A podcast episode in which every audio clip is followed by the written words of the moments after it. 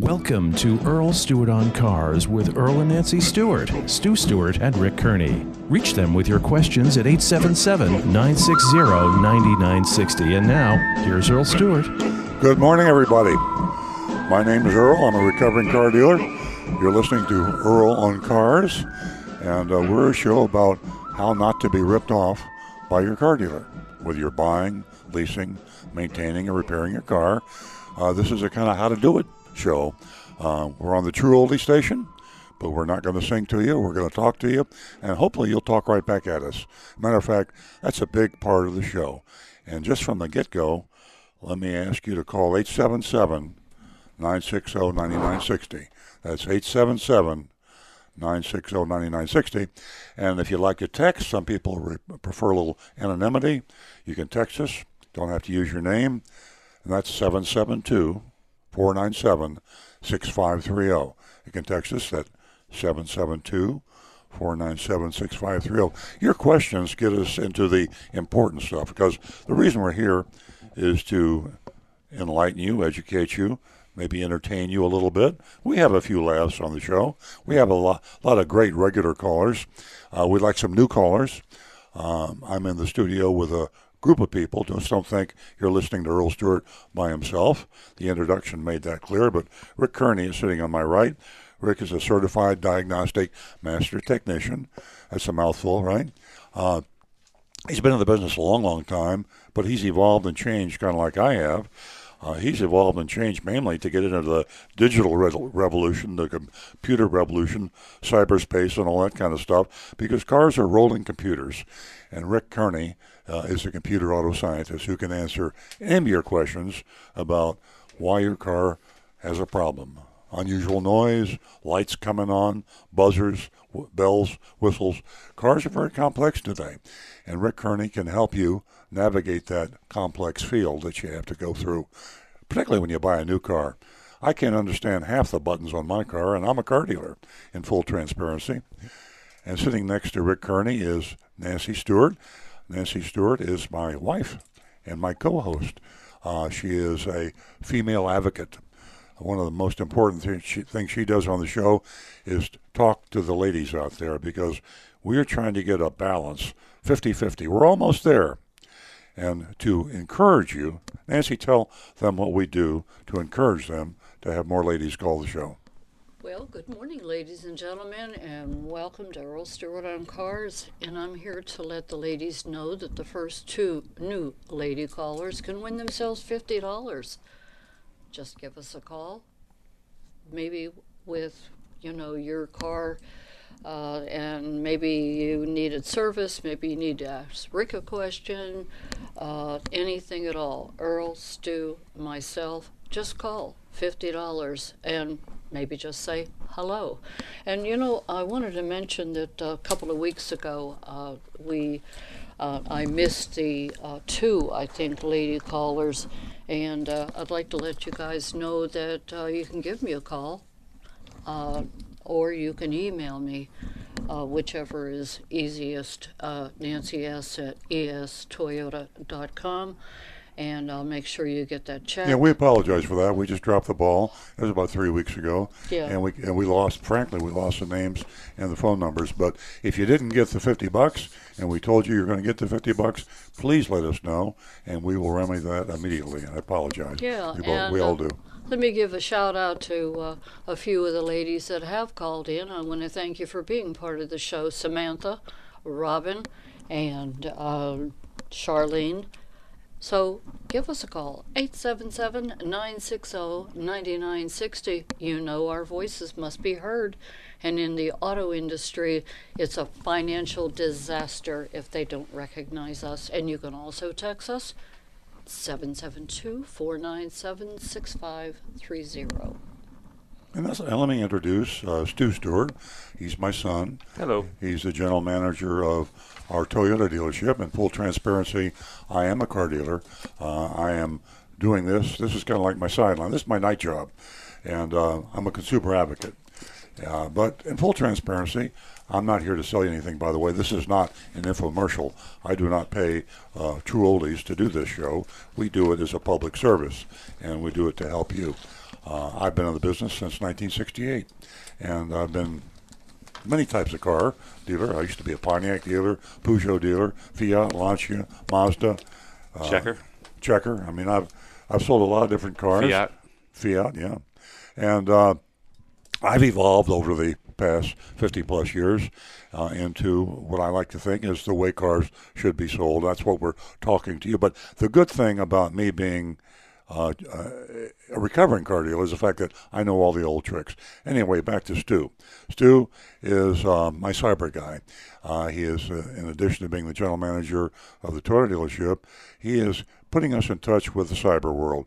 That's YouTube, that's Facebook, that's Twitter, that's Periscope, and you can talk to us and see us. We're streaming right now in color. And I say in color because I'm an old guy. You know, I remember when Technicolor came back. Yeah. live and technical. Live in color, yeah. So you can stream us and see us. You can talk to us, uh, post on Facebook, uh, post on YouTube. Actually, Rick is taking a lot of the YouTube ups, as we call it. It's getting, it's getting too much to handle all the text and all the engagement we're getting Yeah. online. So yeah, So, uh, and I think we have a caller. Bingo! That's what life is all about. We is you do. callers? Who's We the ha- caller? We have a caller, and uh, she is from Jupiter. Her name is Vivian. Welcome to the show, Vivian. Hi, Vivian. Can you hear us? Okay. Hi, good morning. How are you? We're doing great. Well, nice to talk with you again. I does, I was a caller before, Uh huh. uh, probably about two months ago, maybe a little bit less, and I really enjoy your show. Um, I've got a question. I the first time I called um, was to let you know that I have a Kia 2016 Sportage, and um, I had about 47,000 miles on it. Um, I was driving it, and I noticed this uh, kind of like a knocking sound, and I'm thinking, you well, usually knocking it's either oil or the gas, and I only use really good gas. I use the Chevron uh, gas in my car when I get my oil changes. I keep up with it on a maintenance basis, Good. um, full synthetic. Great. So, nevertheless, I took it into the dealership, and uh, long story short, they had to replace my engine. Oh, And I believe I spoke with you about that. It took five months to get my car back. did, did, was Um, that under they- warranty? They didn't want to pay for my battery. The battery, when I drove the car home the next day, uh, the car wouldn't start. And then I went back to them and I said, you know, it looks like I got a dead battery. I had to go purchase a battery. Well, they're not going to pay for it. I had to, you know, call Kia Consumer Affairs. They finally said, yes, we'll pay for it. And I got a check for a new battery. Good for you. Well, that was Nevertheless, yeah. Great Um, story. now I had this new engine. Um, let's see, that was installed in August, and then in January, I go to work and I'm parking at my boss's driveway there, and a girl says, "Is that an oil leak in the driveway?" And I went, oh no, "Yeah, it is." And she, I said, "It can't be my car. I've got a new engine in my yeah. car." Well, it was my car. oh no. Wow. So I take it back to the Kia, Kia dealership, and they said, um, "We've got to replace the engine again." Oh, I said, "You, you've got to, you've got to be kidding." So they replaced the engine again. Something about the, um, uh, the oh gosh, what was it now? Some seals. Nevertheless, replaced the engine. It took a month and a half to get that engine and Wow. replaced it. what were you driving during that time? Uh, they were um, giving me loaner cars. Oh, good. Yeah, so I got loaner cars through um, through Kia. But so this is engine number two. Wow. Was it a brand and new then- engine or a used one? Uh, wh- I'm sorry. What was your question? Did they put a brand new replacement engine in, or did they uh, do a That's used one? That's what they told me. I mean, that's what they're telling me is I, they had to replace my engine with a brand new one. I said, "Oh boy, don't tell me five months now." And they said, "No, no, it's not going to be five months. Um, you know, it's going to be a little bit less than that. I don't know, probably about a month, I think it was." And so I went in for that. Um, they just had to work on my engine again, and this time they rebuilt it. Oh, Wow. Wow. So Man, I don't know what my recourse on this is. Do I have any recourse? How long have you owned the car now, Vivian? I bought it brand new in 2016. Um, I, b- I believe it was around September of 2016. Yeah. Paid cash for it. It, o- it only had like 145 miles on it, something like that. The problem is, and this is one of the things that's wrong with our uh, Florida lemon law or all lemon laws, is that uh, you it's only for the during the period of time the car's under warranty that you can use the the uh, lemon law. That really should be a lemon law, and Kia should really refund your money on that, uh, or put you into a different model entirely. Uh, that's an interesting question. That's one of the worst. I've heard a lot of horror stories. Yeah. That's one of the worst I've heard, uh, and I've been in the business a long time. Uh, I would check with an attorney, uh, someone, an attorney that won't charge you for a consultation. Uh, I could, I, I know that uh, Searcy Denney, Barnhart and Shipley, uh, Jack Scarola, I use him, uh, one of the best attorneys in Florida. Uh, you could, you could call a good attorney, describe your situation, and say, "Can I discuss this with you uh, uh, with no no charge to see if I have a case?" Okay. but I, um, I'm surprised that you've been this patient. I, uh, I, you must live in fear every time you crank up that Kia Sportage as to what's going to happen Oh, next. yeah. yeah. But that's Oh, absolutely. that's terrible. Absolutely. It, it's it's it's been a nightmare, and I am a very patient person. Mm-hmm. Um, but this is it's just things are going wrong. On my my windshield wiper in the back, the the fluid wasn't coming out in the rear wiper. So I took it to Kia, still under warranty, and they have to replace the motor in that. I'm like, oh, Yeah. oh my Vi- gosh. uh, uh, Vivian, this is Nancy. Uh, I'd like to ask you a question. Did you have any problems with your Kia when you bought it? No, first no. month? And you know what? I owned a Kia Sportage before. I had a 2000 Kia Sportage before, and I drove that thing in probably 160,000 miles. Yeah. So this and was that supposed. was the one I traded in to get this one. Ah. And no, I, I had minor, minor problems with the 2007. Uh huh. Are you aware of any recalls? Uh, the the recall I'm aware of is the engine. Yes, that I did get a recall on that, and they, again, um, this came after the first engine replacement, and it was something to do with the software. They had to do something with the software to alert drivers in the future if this was going to be happening to the engine, they could get it in for repair or whatever. What a horror But I had to go in for a software update yeah. when they had that recall. Yeah, Vivian, I was just uh, Stu was just showing me a Consumer Reports uh, uh, rating on the Kia Sportage, and it varies from year to year. Uh, I believe Mm-hmm. Stu said that 2016 had good reliability. Yeah, Susan. You, I mean, Vivian, you have a 2016, correct? Yes. Yes, I do. So, uh, Yeah, you know, it's the case here where even Consumer Reports uh, was off on that one. But uh, you've got to, you know, there are lemons, and that's the reason they have the lemon laws. And there are cars and vehicles that, for whatever reason, automobiles today are very complex. And sometimes there are vehicles that just will never run right.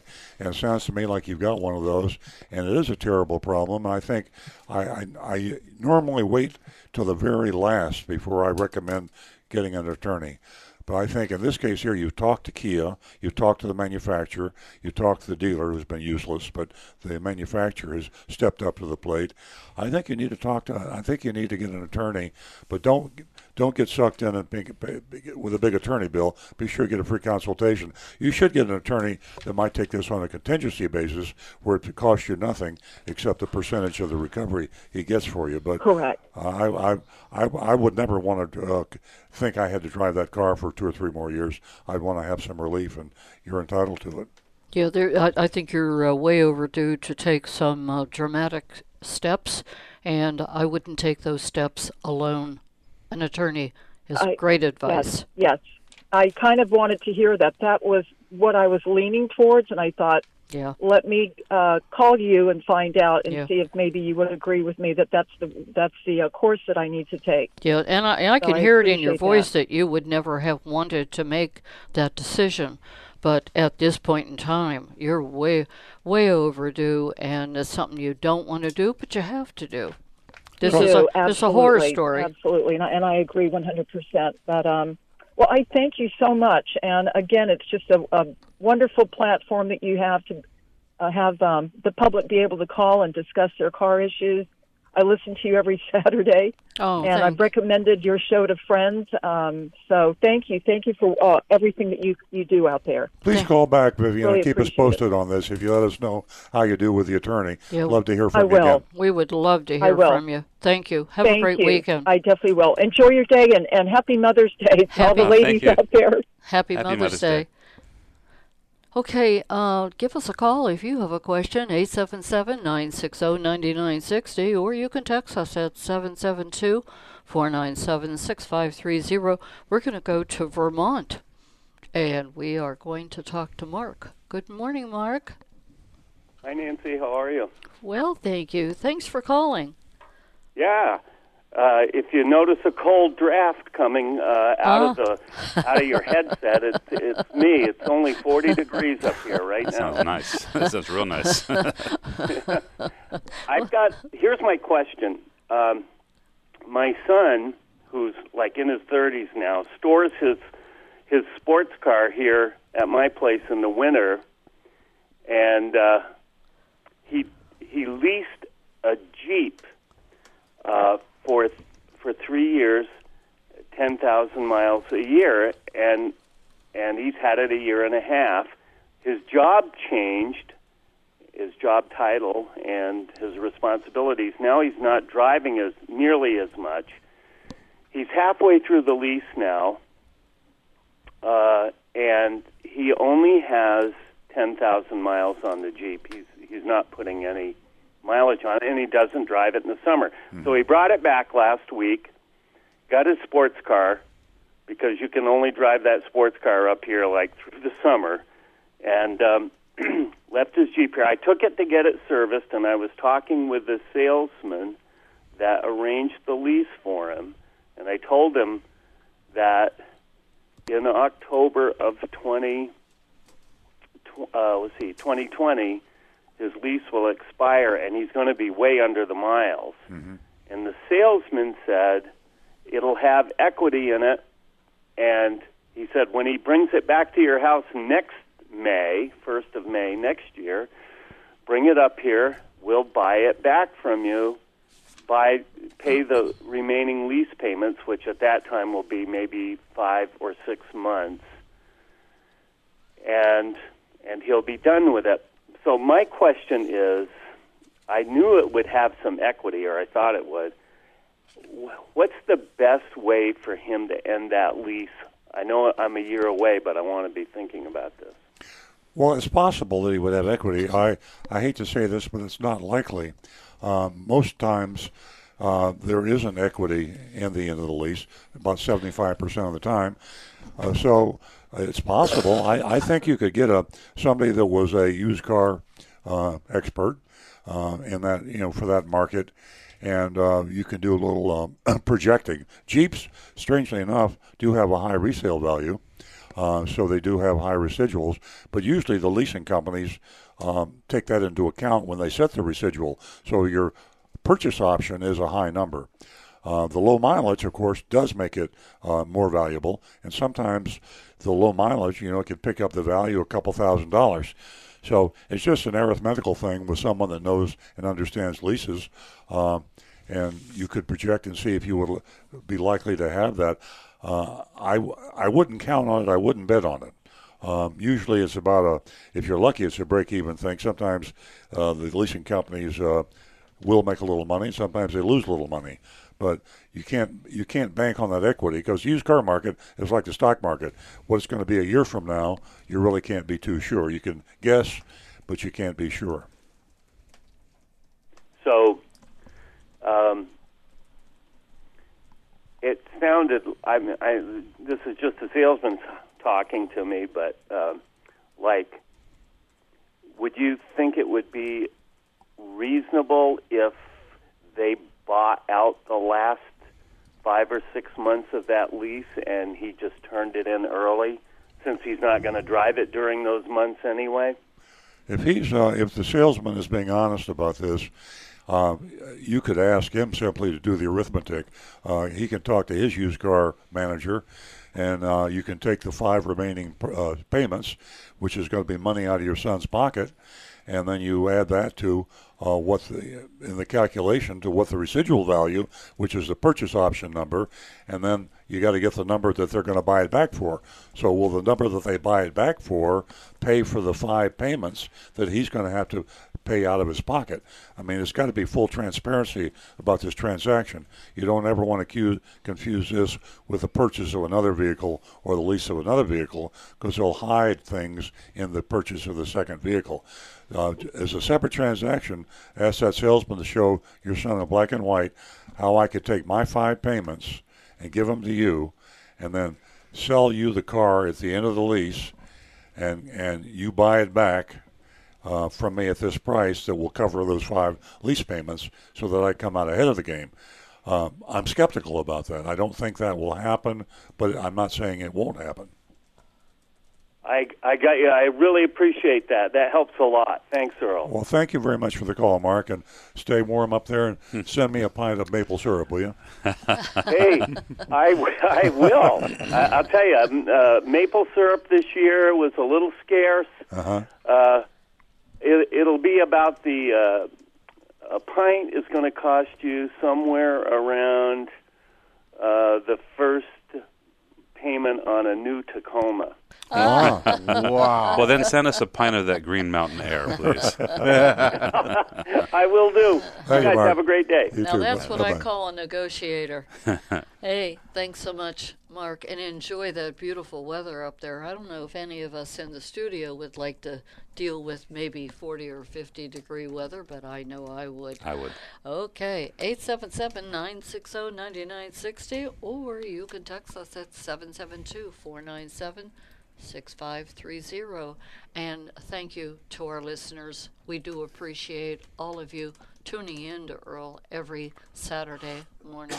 Now back to the recovering car dealer. How are we doing texting? Do we have any texts coming in, Sue? Yeah, we got a few, and we're we're nationwide again this morning. We got um, hellos and good mornings coming in from Massachusetts. We just had Vermont, so it's pretty cool. We're all over the place. I love it. Okay, let's see. Our first text is from Steve in New Jersey. He's a regular texter, calls in every once in a while too. Hi, Steve from New Jersey. On our May 4th radio show, we said that regular gas can safely be used instead of high test. I looked at the Mercedes Benz site for the E Class. Mercedes Benz says their engines require premium gla- gas due to their high compression ratios. This means using regular gas may lead to costly repairs. My guess is that Mercedes Benz might seek to void a warranty repair if regular gas is used. Shouldn't the advice be to check the owner's manual? If it says premium must be used, then I would guess that the use of regular gas might void the factory warranty. Steve, that's you're technically accurate about this, and and technically legally, uh, there's an argument where they could void your warranty. I'm just speaking from 50 plus years of experience, and uh, Rick Kearney's answered this question before on the show. He's been in the business 25 plus years. Uh, we know of no instance where a warranty has ever been voided because of the gasoline usage.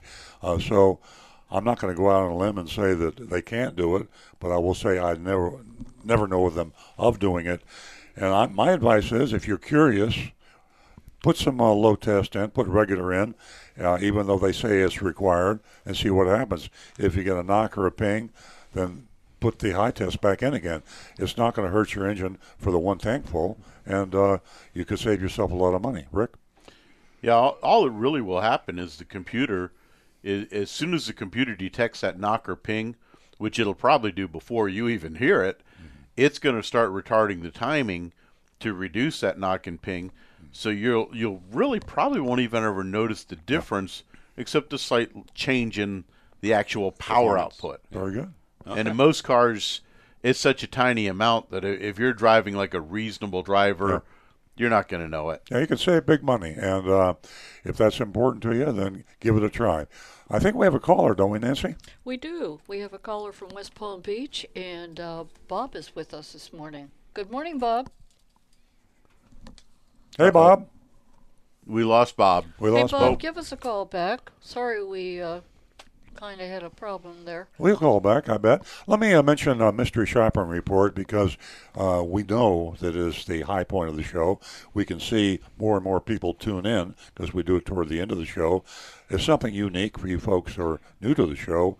We send a secret shopper every week, doing it for 15 years or so, uh, different car dealerships somewhere. South Florida, we've actually gone all the way to North Florida and uh, West Coast of Florida. We've even been out of state by remote shoppers. I mean, we're covering a lot. So be sure to stay tuned for our mystery shopping report. I promise you, it'll be one of the most exciting things you've ever heard on radio. Most definitely.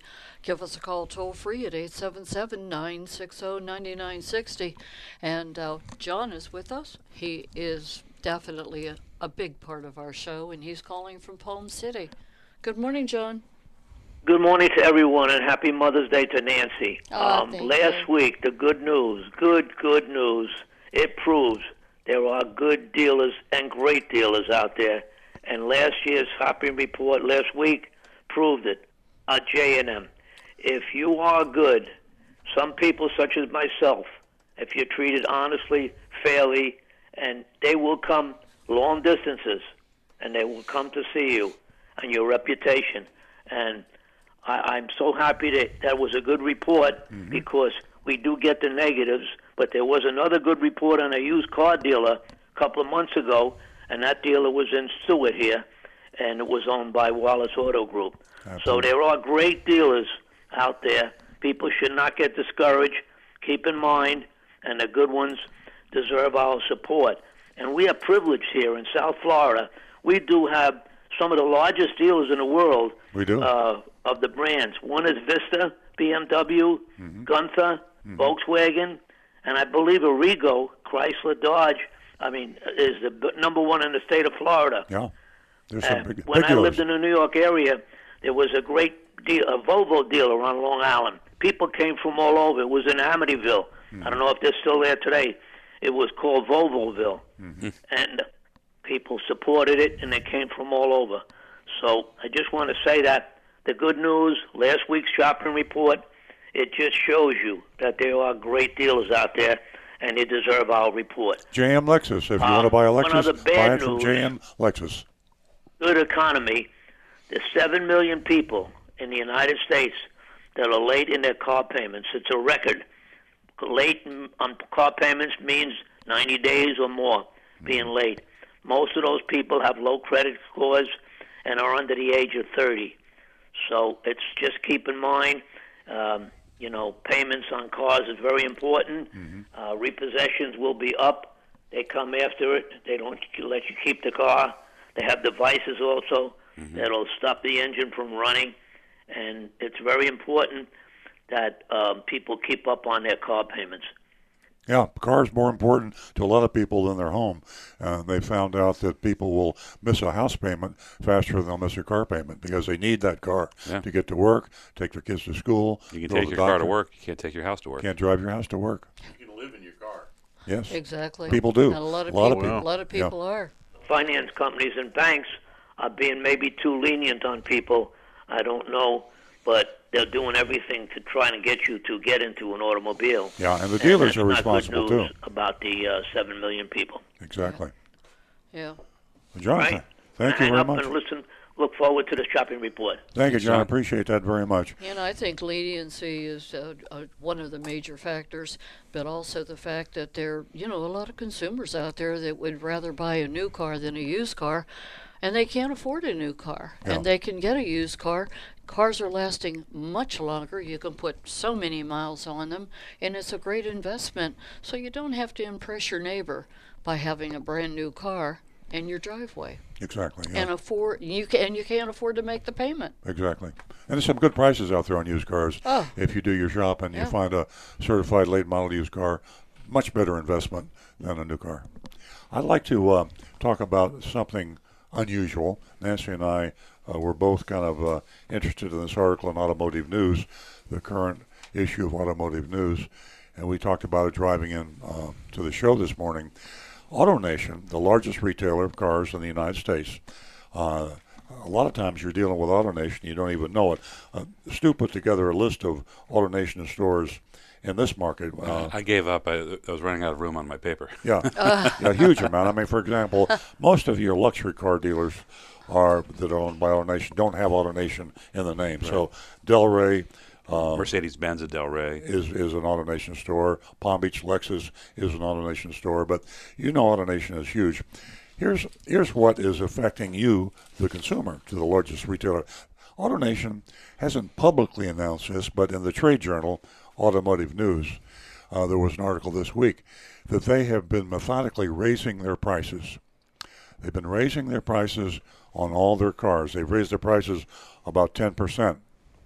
And the reason they're doing this is because car dealers, and we talked about this on last week's show, car dealers are struggling to make profits in their new car departments. Many car dealers claim they're losing money in their new car departments. Some actually are. And the margins are very, very low. So AutoNation, they're a public company. They're, they they sell stock. They have a fiduciary responsibility to the shareholders. So the new president of AutoNation, his name is Carl Liebert. He replaced Michael Jackson. Carl Liebert uh, did something radical, and he said all AutoNation stores in the United States, whether you're selling Chevrolets, Lexus, uh, BMWs, or uh, Toyotas, we're going to raise the prices. And they did. And the volume has plummeted. They have dropped their volumes off about 14%, but their profits went up considerably. So it's all about profit to a publicly held company. Now, this is a, a struggle for the car dealers, but it can be a boon to you, the car buyer. The point of my information here is if you're thinking about buying a car and you're buying it from an AutoNation store, be extra careful because by they've admitted that they're raising their prices. Uh, they had to to keep their stores profitable. So if you want to buy a Mercedes and you go to Delray Mercedes, that's an AutoNation store. I would shop a non AutoNation Mercedes store. I'd go to a Mercedes store and shop and compare prices. Now that's not to say that maybe Delray Mercedes will give you the best price. They might but the price that they gave you is going to be about 10% higher than it used to be. So be sure to shop AutoNation stores because of their price raising. It's very interesting. And this whole phenomenon is affecting car dealers all over.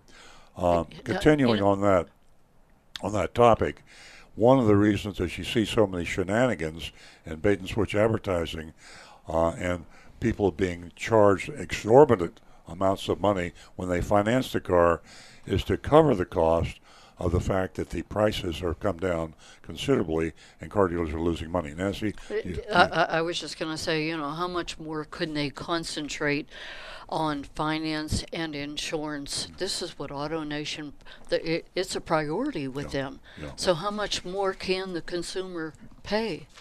AutoNation it's is, ridiculous. AutoNation it's, ret- is, it's a rhetoric question. AutoNation is making $1,897 in their finance office and they do it mainly by their what they call their branded products, which are things like Gap Insurance, be AutoNation Gap Insurance, AutoNation Paint Sealant, AutoNation uh, uh, uh, what uh, road hazard insurance, yeah. AutoNation maintenance, AutoNation extended warranties. So you go into an AutoNation store or any car dealership, you buy a car, and you say, "Ah, oh, I finally made my purchase." You're not through with your purchases. You're going to the F&I office, and this is where the dealers really make their money. And AutoNation has always been a heavy hitter in the finance office. They've always made a lot of money in the finance office. Now they're concentrating even more. So they had to raise their prices to survive. It's helping them. A lot of analysts are saying that it's impossible for a car dealer to raise their prices and continue in business because of the competition and because the manufacturers put a huge amount of pressure on the car dealers to sell a certain minimum number of cars. Sue is looking at me knowingly. Well, yeah, I'm just I mean, we have some experience in our in our market, in our Toyota market, we have an AutoNation competitor. Well, you know, down in uh, Weston uh, last month, they didn't even they barely did 80% of their sales objective. Wow! And the whole district overall hit their sales objective, so yeah. they're off 20% from the from our district as a whole. And if you don't hit your sales objective, and you're a new car dealer, no matter which manufacturer you're a car dealer for, it costs you money. Virtually all manufacturers have an incentive plan and they have a quota, an objective that each car dealer. If you're in a smaller market, you have a small quota. If you're in a big market, you have a large number of cars you have to sell. And if you miss that quota, it can cost you hundreds of thousands of dollars. That equates to profit on every new car you sell. Correct. So it, it's a you're caught between a rock and a hard place. to sell a lot of cars, you have to have a low price. Uh, if you don't have a low price, you can't sell a lot of cars. You don't get your bonus from the manufacturer. And if you think you're going to hit your quota and you sell the cars too cheap and you don't hit your quota, that's when you lose money in that new car department. So Right. this is insider stuff, folks. this is stuff that the consumer doesn't understand. This is something the car dealers don't want you to know about. And this is something the manufacturers don't want you to know about. Manufacturers are being fought by the dealers. Uh, these these uh, financing bonuses or financing these sales bonuses are known as stair step incentives. That's one name for it, and they can be on a 30-day cycle or a 90-day cycle or an annual cycle. Sometimes all three, and it's a huge amount of pressure on on the car dealers. So, heads up, AutoNation, be careful. Uh, they're going to sell fewer cars and make more money because they have to. That's right. Uh, I'll, I'll, I'll tell you what, ladies and gentlemen, uh, you're going to hear the, as I used to say in the old days, the good, the bad, and the ugly right here at Earl Stewart on Cars. Uh, if you didn't have enough to worry about, about paying too much for finance and insurance, you got to be careful about all these branding parts, these accessories, and all this other stuff. And we're right here to feed you the information to protect yourself whenever you go out there to purchase a car. Give us a call toll free at 877 960 9960. And I'd like to uh, take advantage of this moment to let you know how you can not only power yourself with knowledge, but there's a certain tool that you can uh, download from Earl on Cars, and that's the affidavit of a vehicle purchase, the final at the door price. Go there and get that form. Take that into the dealership and have them sign that, and that's worth its weight in gold. 877 960 9960, or you can text us at 772 497 6530. I've held that up for our YouTube and our Facebook and our video participants. This is what the forum looks like. It's called the Nancy Stewart uh, Forum, the Nancy, Nancy Stewart Affidavit. That was Nancy Stewart's idea several weeks ago. It's a fantastic idea. Basically, you're getting the car dealer to sign an affidavit Thank you, that he's not going to Thank you, sneak Nancy. in any additional uh, hidden fees. And if he will swear to the fact that there will be no hidden fees and he signs it, uh, then you can be fairly confident you've got an out the door price. And you can download this, print it out, and uh, have, a sure, have yourself a guarantee of a safe purchase. That's right. Go to earloncars.com, and on the right side, you'll see these uh, special links, and this is one of the links. Yeah, and guess what, ladies and gentlemen? It's just in my DNA. Boy, could I have a good time with this. But Earl is keeping a leash on me. He doesn't allow me to go in and out of these dealerships. He's afraid. The Black Widow can be dangerous. He's afraid. How about text? We haven't got any YouTube. You YouTubers out there. Rick's sitting here uh, without any uh, text. We got some. I got some over on text. Stu's pad. Oh, yeah. Well, we- Facebook is working. We've actually had several of them just Oh, waving in just to say hi so Yeah. far. So to We get a- LJ, yeah. Frank, Raymond, Angel, and Dino, hey y'all, how's it going? Yeah, ask a question, question Dino. Yeah, we get a lot of highs and good mornings too. We Yeah. don't usually read them all, but we respond back online.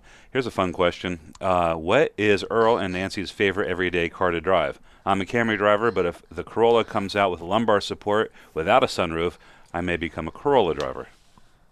Your favorite car? I like the Lexus uh, 500 LS. How about this? We know what you drive. Some of our listeners do too. Uh, how about in, in your history? I mean, in your life, what was your most fun car to drive? And I know Nancy's got an answer to that. Oh, one. okay. In, in all my history, uh, gosh, that that might be my uh, 1968 Pontiac Judge four on the floor. There you go. I've never even heard of that car. I was an infant when that. Oh no, it wasn't either. I'll tell you what it was. It was my 1957 Pontiac Bonneville convertible fuel injection, the first fuel injected car that General Motors ever built. There you go. That's a, that's a classic. How What's your you? favorite, Nancy? What was Stu going to guess that my Uh, favorite Something car with a stick shift. I'm picturing you in the 70s, you know, with In an eight track in my- eight track player. right. My hair pulled up in a bun. Yeah. A GTO. Yeah. There you go. Another Pontiac. Mine was my first car ever. It was a Celica, 1982 Celica. It has an emotional attachment. Yeah. Oh, There's that's a- always that. Oh, that Yep. Celica. Oh gosh, I remember driving that. Boy, why can't they bring back that Celica? Oh, I loved it. I And you? I remember my first Rick? car better than I remember my first girlfriend. My That's another show, my dear. Well, it's a, it was a different era back then. I mean, cars were, you know, just uh, Uh-huh. emotional things. You're not supposed Okay. to get too serious when you're a teenager anyway. Yeah, true. Yeah. Are you Yep. serious? Under our roof at home? Do you know how many t- times I hear about all of his girlfriends? Come on. Okay, Rick. my favorite was my 69 Chevy pickup that was rusted out. The passenger door fell off. Really? It had no bumpers and Jeez. it had an engine and transmission in it that could womp a Camaro. Oh, ah, wow. pretty nice. It, it, Womp it it? looked horrible this thing And rolling down the road. And it didn't look like a threat, so you could But see. it would it would take off and it would it would do a 16 second quarter mile. Wow, man. Hey, what was Rudy's? What was your favorite? And Jonathan, what was your favorite? Well, let's talk about some. Yeah, we'll talk about some text here. Okay. Um, this is interesting. Uh, this is uh, from a uh, texter in Atlanta. Says, um, I wanted to ask you if you knew about a website called The Red Zone. Steve Richards. He's a dirtbag that travels the country, the dealerships teaching car sales. uh, tar- Car salespeople how to rip off customers. What do you think? Let's talk about it on air. Well, um, I did. I did Google Steve Richards and Red Zone car, car sales. He's got a, a pretty big presence out there. He's got a, a YouTube channel. He's got a Facebook channel, and yes, I'm looking at his things. He's teaching old school car sales tactics, like Yeah. how to overcome objections. I was just looking at his channel. How do you handle the uh, the I'm just thinking stall, and what to say when your customer says they need to shop around? so this is a total throwback to the way things. Well, they, they still happen, but Well, we see a, a lot Yeah. of email like that. I a lot of times I'll I'll cut and paste those and put them on Facebook. But I because I'm a car dealer, I get all these emails, uh, uh, advertisements about how to sell m- more cars, and some of them are just blatantly illegal, unethical, Yeah. terrible. And it's just out. It's an industry. It's a thriving industry. when you look at the language he uses, so here's a instead of how to handle when somebody wants to delay the purchase, they they call it a threat. He says diffusing your prospects shop around threat. That's the quote. Shop Yeah. ar- the threat to shop around. That's that's that's Yeah. that's new. I think we have a caller, don't we? We we do. We definitely have a caller, but I want to announce to our audience that Jonathan used to drive a 70 Plymouth Roadrunner, and it was burnt orange. Nice. Yeah. Pictures, Jonathan. Put them I'll on the video. I'll get to you later uh, on on Rudy's ride. Uh, we're going to go to Tina from Bonita Springs, and uh, she is definitely part of our show. Good morning, Tina. Tina from Bonita. Good morning, everybody. How y'all doing? Great. Good morning. Good.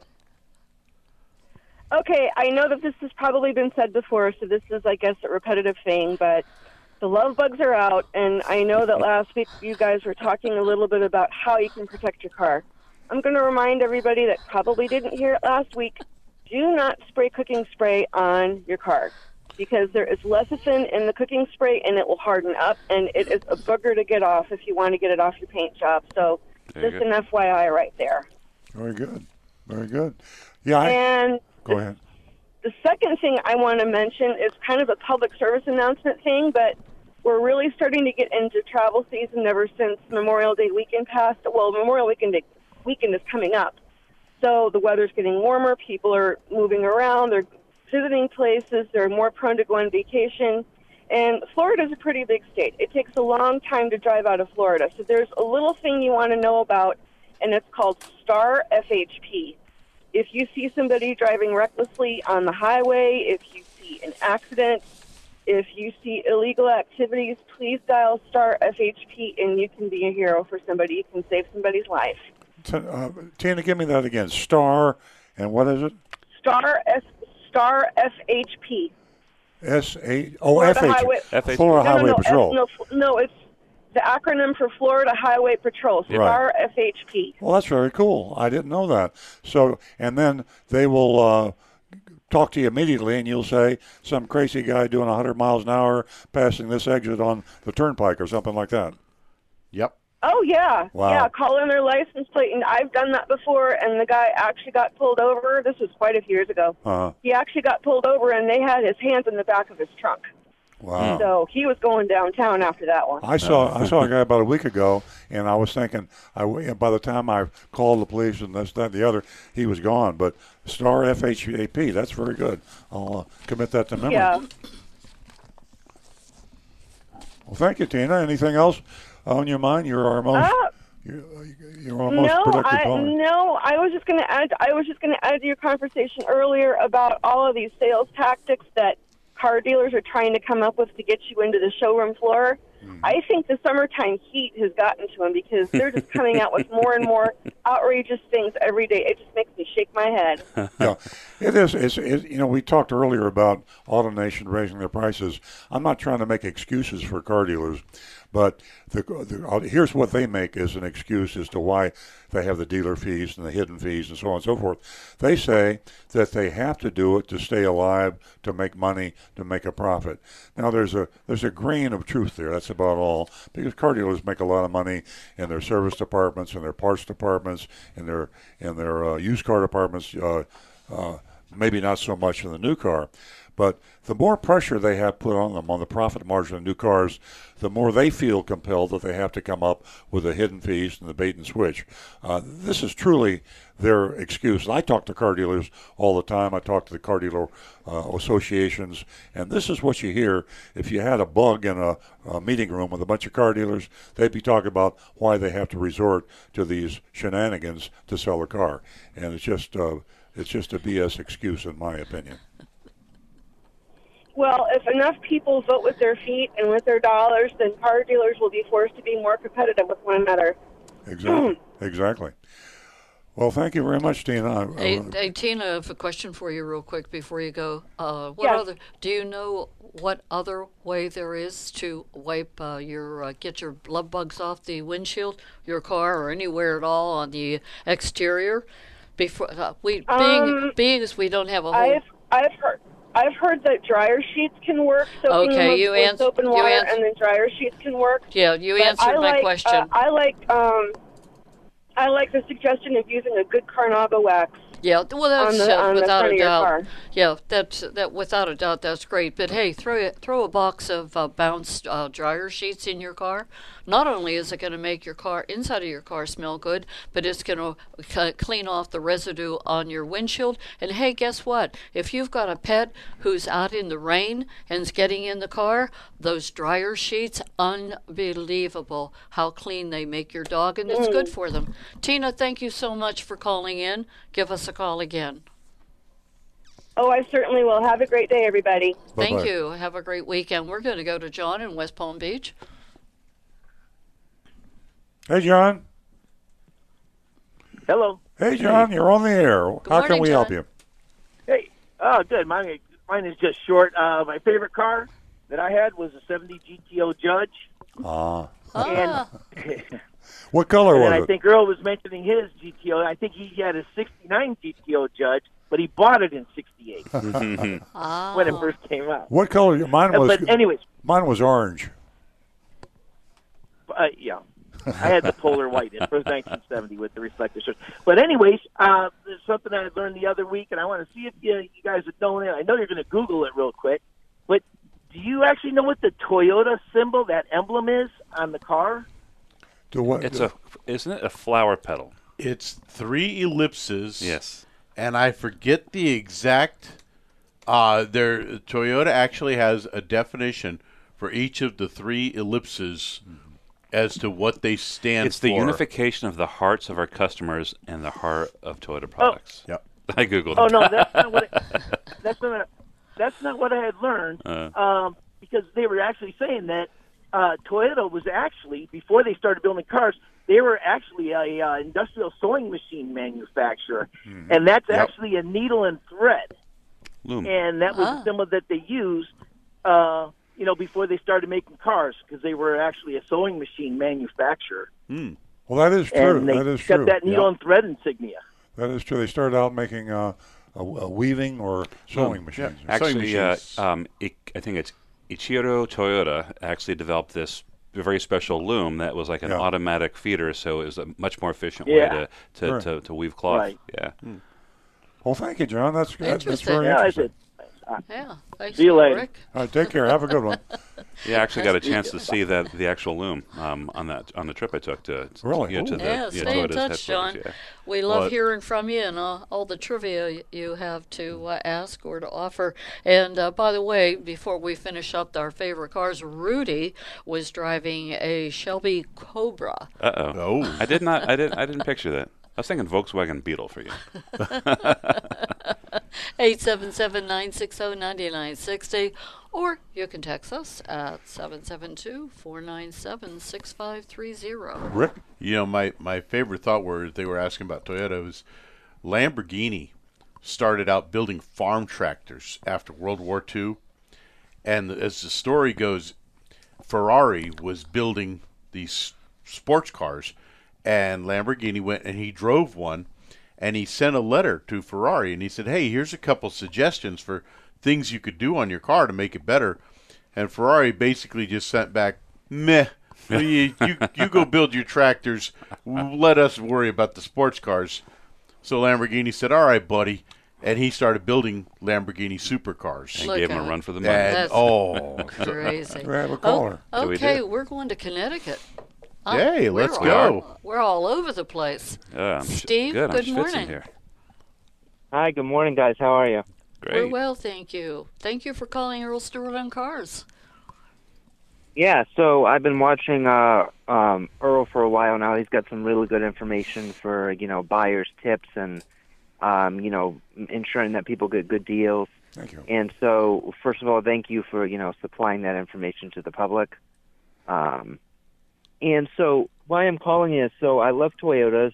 Um, I've owned about uh, four or five different ones, and uh, we just purchased a 2012 uh, Rav4 uh, in Blizzard Pearl. And um, after we purchased it, it's a great car. It's got the V6 engine in it, and w- we love it. But a couple of days after we purchased it, we found out that um, there was a possible defect in the Blizzard Pearl.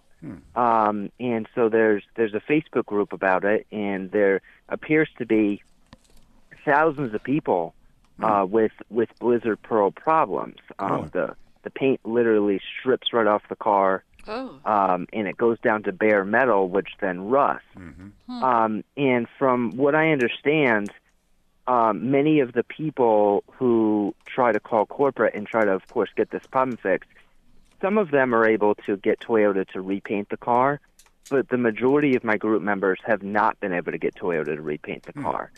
So my question is, are you seeing this problem with with the white cars? Um, and if you are, do you think that Toyota is eventually going to issue some sort of um, service bulletin or or extended warranty on the paint or anything like that? Steve, uh, the, the um, Pearl is what threw me off a little bit. We Toyota is having problems with uh, uh, white paint, uh, but not the um, extra cost high, white paint, which Blizzard Pearl sounds like the uh, the uh, ones that we haven't had problems with. For the uh, the code, the paint code is 040 uh, for the plain white Plain paint. white, yeah. And we've had a lot of problems with that, and it's been a particular source of irritation to us. Uh, the lack of uniformity of response and responding to customers has also been an irritant to me as a Toyota dealer. Uh, we we are we try to advocate for our customers, and sometimes we have to take it up the ladder uh, on their behalf. A lot of car dealers, uh, Toyota dealers, or you know on any any make, it's easier for them to turn down a re- request to do warranty work than fight on behalf of the customer. Uh, you have to find a dealer that will advocate for you and take it up as high as you can. Sometimes parallel efforts will work. You go directly to the manufacturer, and then you let the dealer work through his sources, and a dual approach sometimes works. Stu, you have a point? Yeah. Um, so the you mentioned um, 040 paint, the, the plain white paint. So the problem with that was it it oxidized or it just Yeah. started wearing. There is a problem with delamination. Um, as you know, Steve, as you said, I'm sorry, as you said, um, it's actually literally peeling off, and there's a big problem with that on the older ones. Um, texting Alan, who's usually here to, Yeah. to jump on this, but um, Yeah. I just asked him if, to- if he's having an issue getting Toyota to cover it. So I, I have the uh, the text bubbles percolating right now, but he is aware of it. So we've had some issues even that we've seen. Yeah, Steve, my advice uh, now that I'm brought up to speed on this, and I wasn't aware of it, uh, that was um, Alan Napier, who is a part of the show. He comes in about once a month, and uh, he's been my body shop manager, uh, collision repair, for many, many years, very knowledgeable. Um, he says, yes, there's a delamination where the paint does peel, and uh, Toyota, obviously, as you said, is aware of it. So the same thing applies. You just have to be kind of uh, persistent and uh, find a Toyota dealer in the Connecticut area that will be your advocate with Toyota. Uh, try to. Here's another little inside secret uh, for uh, auto manufacturers and dealerships. If you have bought a number of cars from that manufacturer, if you bought several Toyotas, if you've been into that dealership on a regular basis for service, there's a loyalty stamp that goes by your name. There is a person in Toyota that is called the loyalty uh, manager, and they're supposed to take extra good care of the people that have been loyal to Toyota, and this would apply to Chevrolet, I assume to Kia, to a Cadillac, whatever model. The manufacturers and the dealers will take special care of their loyal customers. So uh, approach Toyota, and hopefully the people that are having the problem have bought more than one Toyota from the fact that they are good, loyal Toyota customers. There's a different person that rules on that, and that's the customer loyalty manager. The other people that deal on it are warranty, and they have to make exceptions called goodwill, and they have to make it just on the basis of do I want to do it or do not want to do it, and they get turned down often. We've had remarkable success because our service manager has had the uh, intelligence to go to the loyalty person in Toyota, and we've had virtually every claim that we've made honored if they have been a good loyal Toyota customer. Uh, that's my best suggestion to you. I'd like you to check it out, try it, and then call us back if it works or if it doesn't work, and I'll try to come up with something else. Yeah, well, th- thank you so much. I mean, you know, some people say, "Oh, I won't buy another Toyota after this," but Wouldn't you know, of course, I'll, I'll I'll always buy Toyota. The the car is great. It's just so disappointing that Yeah. you know the the paint of of course is doing this because it make it makes the car look like it wasn't taken care of, and Exactly. um, it just devalues it so much. But but those are all good uh, good points. Thank you so much. If you can get the owner of the dealership, and I've done this on more than one occasion, if you can get the owner of dealership up there, the Toyota dealer in Connecticut near you, to email uh, to support you and send it up the line to one of the executives at Toyota and just make a case for why. What I usually say is Toyota built this car, the paint's defective, you admit it, your paint warranty is only three years that shouldn't be long enough. Uh, a coat of paint ought to last a lot longer than three years, especially if they take good care of the car, garage, and wax the car.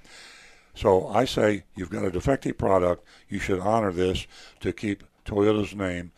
Whether the car is out of warranty or in warranty, it should be taken care of. When the owner of the dealership does that, it carries a lot of weight. See if they'll do that for you. Okay. All right, great. Thank you so much, Earl. Thank you, Steve. Have a great Thanks day. for being part of the show, Steve. Give us a call again. We love hearing from uh, anybody from Ver- Vermont. Wow, beautiful Mm-hmm. Vermont. Uh, 877 960 9960, or you can text us at 772 497 6530. And don't forget, you can go to youranonymousfeedback.com, voice your opinion. It's a great site. You are completely anonymous. We're going to go to Howard, who's been uh, holding. He gives us a call from Jupiter. Good morning, Howard. Good morning. It's a pleasure talking to you. And uh, uh, Earl Sue is the only person, the only dealership that would mention a, lo- uh, a, a, this manager, uh, loyalty manager, Yes. and goodwill. Yes. No other dealership would would do it because they figure a lot of people would start complaining Yeah. and uh, they would be losing money. Yeah. So uh, kudos. Toyota's not crazy Stewart. about and I'm not plugging this. Uh, you know, I'm not getting any money for this. You know, but I just want to uh, mention this to you because uh, I've been dealing with Earl for many years. Okay, my question. Okay, uh, I have a, a, a Camry with the white paint 040. Now there are two different types of white paint. There's 040 and there's the pearl. Uh, pearl. Right. Zero uh, seven whi- zero. Which I think there's no problem with the pearl or white. Am I correct? Well, we have this uh, delamination problem that we talked about uh, with a caller from Vermont, and I wasn't aware of either, but uh, or Connecticut, uh, but uh, apparently it does exist. And our body shop manager, Alan Napier, you know Alan Howard, and uh, he says he's checking into it right now. But we have had instances of delamination. Delamination means the paint peels off, and the 040 fades. Two different problems, but the uh, the uh, pearl paint is high price. You pay extra for it, and it ought to be a lot better than the 040, which is just ordinary white paint that doesn't have clear coat on it. Okay, now the clear coat, the uh, the pearl white, uh, I try to touch it up. You have to have two separate applications for that. You have to touch it up, and then you have to put the clear coat over it. It never comes out right. Right. Uh, but that's a uh, that's that's a story for another time. Uh, here's my question. This is very important. Um, I had my uh, tire repaired in Costco, and um, I asked them to put a plug, uh, not a plug. I asked them to open up the tire and patch it from the inside. And Costco said because it was at the edge edge of the tread near the sidewall, they could not do that. But they plugged it, and they they they assured me that the, it, it, it's safe. So I want to speak to Rick to see how safe that tire is. I would replace that tire at your earliest convenience, if not sooner. Uh, truth be told, plugs are old school and not a very safe repair, anyways. The best repair is an internal patch, and actually, the absolute best repair is what's known as a plug patch, where it's a patch put in from the inside that actually has a small plug that seals the hole up all the way through the, the thickness of the tire. Now, Costco told me they could not patch it because all, all the way over to the sidewall, not on the sidewall, where the tread ends at the sidewall. They said it would be impossible to patch that because it, it you know, it, the curvature of the tire. And that part that is correct to you? That part is correct. We do not patch tires if it's in the last section of the tread on the outside edges. If a nail or screw is in that outer edge of the tread, that's in the, the no no zone, and we will not repair that tire. We say no, that tire should be replaced for safety's fa- The sake. no, the no-no zone. Yep. Okay, so because soon as that possible, adds I a should safety factor. I've that been in there before. I've been in the no-no. Zone. Sorry. Oh, Stu. Well, Howard, you're going to the right place. Costco is a uh, is a great place to buy tires, and and uh, you get the best prices there. So, uh, great outfit. It just I'm not sounds. complaining. I'm not complaining about Costco because uh, I think they're great. Yeah. But uh, I, as soon as possible, I'm going to. Ch- according to Rick, I have to change the tire, so I'll do it. Yeah, it's, Uh, my uh, question to Rick is: Do I have to get this? It's a front tire. Do I have to get the exact same tire that I have on the right side and put on the left side? The exact same tire, or can I have a different uh, tire, a different make? Uh, Rick, what do you say? You can do it technically, but I would try to match the tires because otherwise you'll get a difference in the ro- in what's known as the rolling resistance, and the tire will pull. Excuse me. Well, Rick, Rick sorry. uh, while you're coughing, let me one ask, side or the other. Uh, Rick, what if they had the exact specifications? In other words, if you had a Goodyear and a Michelin with identical road road resistance, uh, tire wear index, and all the other specs, is all if all the specs are identical, can you have two different make tires? You can. It just the the the change the uh, issue is the difference in the tread patterns in that is what changes that rolling resistance. Oh. And believe it or not, you can have two tires that come off the exact same assembly line, identical tires, and they can have a slight difference in rolling resistance. Slight. And if you put one on the right side of the car and one on the left side of the car, it'll pull. Hmm. And if you simply cross them to the other side of the car, the car will run straight as an arrow. So it's it's Okay. rolling resistance is the big issue there, and that's that's why we don't recommend mixing brands or even the model of tire on the same axle. Okay, last question. So the two tires, the two same tires, should be in the front. Can you, and the rear? Can you have a different um, uh, tire on the left side rear or on, on the right side? I, I don't think there will be a problem with the rear. Am I correct? Again, I would recommend having the same model and brand of tire on the axle because what's going to happen when you go to rotate those tires? They're going to go to the front anyway, so you're going to get that pull. Well, there's one thing you could do: not rotate the tires. How about that one? And then you would have increased wear on those tires and they wouldn't last near as long. I mean, if you Okay, want to get the best life out of your tires for the money that you're going to spend, you, they need to be rotated every 5,000 miles. Great. Thank you very much. As, as, as usual, you uh, imparted a lot of knowledge into me, which uh, I don't have that much knowledge. Thanks, Howard. You're Howard. the Yeah. maven of the of the show. Yes, Thank great. you again, and uh, have a good day. You too, Howard. That's uh that's our Rick. He's a book of knowledge. Okay, give us a call toll free at 877-960-9960. Any question at all is a good question. Or you can text us at 772-497-6530. Don't forget we have that mystery shopping report coming up and so much more. A lot of we I'll tell you what, we've covered a lot of information today. We sure Hey, have. we have a Hello. Hello. Hello. okay, we're going to go to Frank, and uh, Frank's calling us from Jupiter Farms. Well, good morning, and um, as one other gentleman said, Happy Mother's Day a day early. Oh, thank, you. Frank. It's good to hear your voice. Okay, there's a multitude of things. I'll try and keep it down to a minimum. Um, on Tuesday, I got to drive up to Patrick Air Force Base, where I retired many years ago, and I heard a brief, and when I was in another room, and I missed the rest of it about the love bugs. Um, is there a preventive? I know not to do the cooking spray. I heard that part of it, and then when I walked to the other room, I lost something. Heard something about fabric sheets. Sheets. That's more for cleaning. But is there anything you can actually do for the front of your car other than maybe a screen to help prevent all those love bugs? Well, Right, to prepare it ahead of time, you mean? Before the love bugs Yes, sir. hit? Uh, wash it well and get a good coat of carnu- uh, any brand of wax, a good quality brand wax that has a good carnauba content in it. And On the windshield? it's the best you can do. As a matter of fact, Rain-X on the windshield, or you know, if you don't want to go with the Rain-X, use simple car wax on the windshield. It will help to reduce. Unfortunately, for, you know, for like all those the nooks and crannies, the headlights, you know, in the grill. I mean, really, I guess those Yeah. those nets look terrible, but maybe that's Yep. the only thing that keeps them out of the nooks and that's, crannies. That's pretty much it. Yeah. And then when you get where you're going, uh, swing in at one of those coin operated car washes and just use that high pressure rinse to really blast them off of there and get rid of them quickly because their their innards can start to eat into the paint. So you don't Well, want to very leave them on about there very long. The, well, the other the other option I was thinking about, and the rates are high right now. I was just going to rent a car for the day. there you go.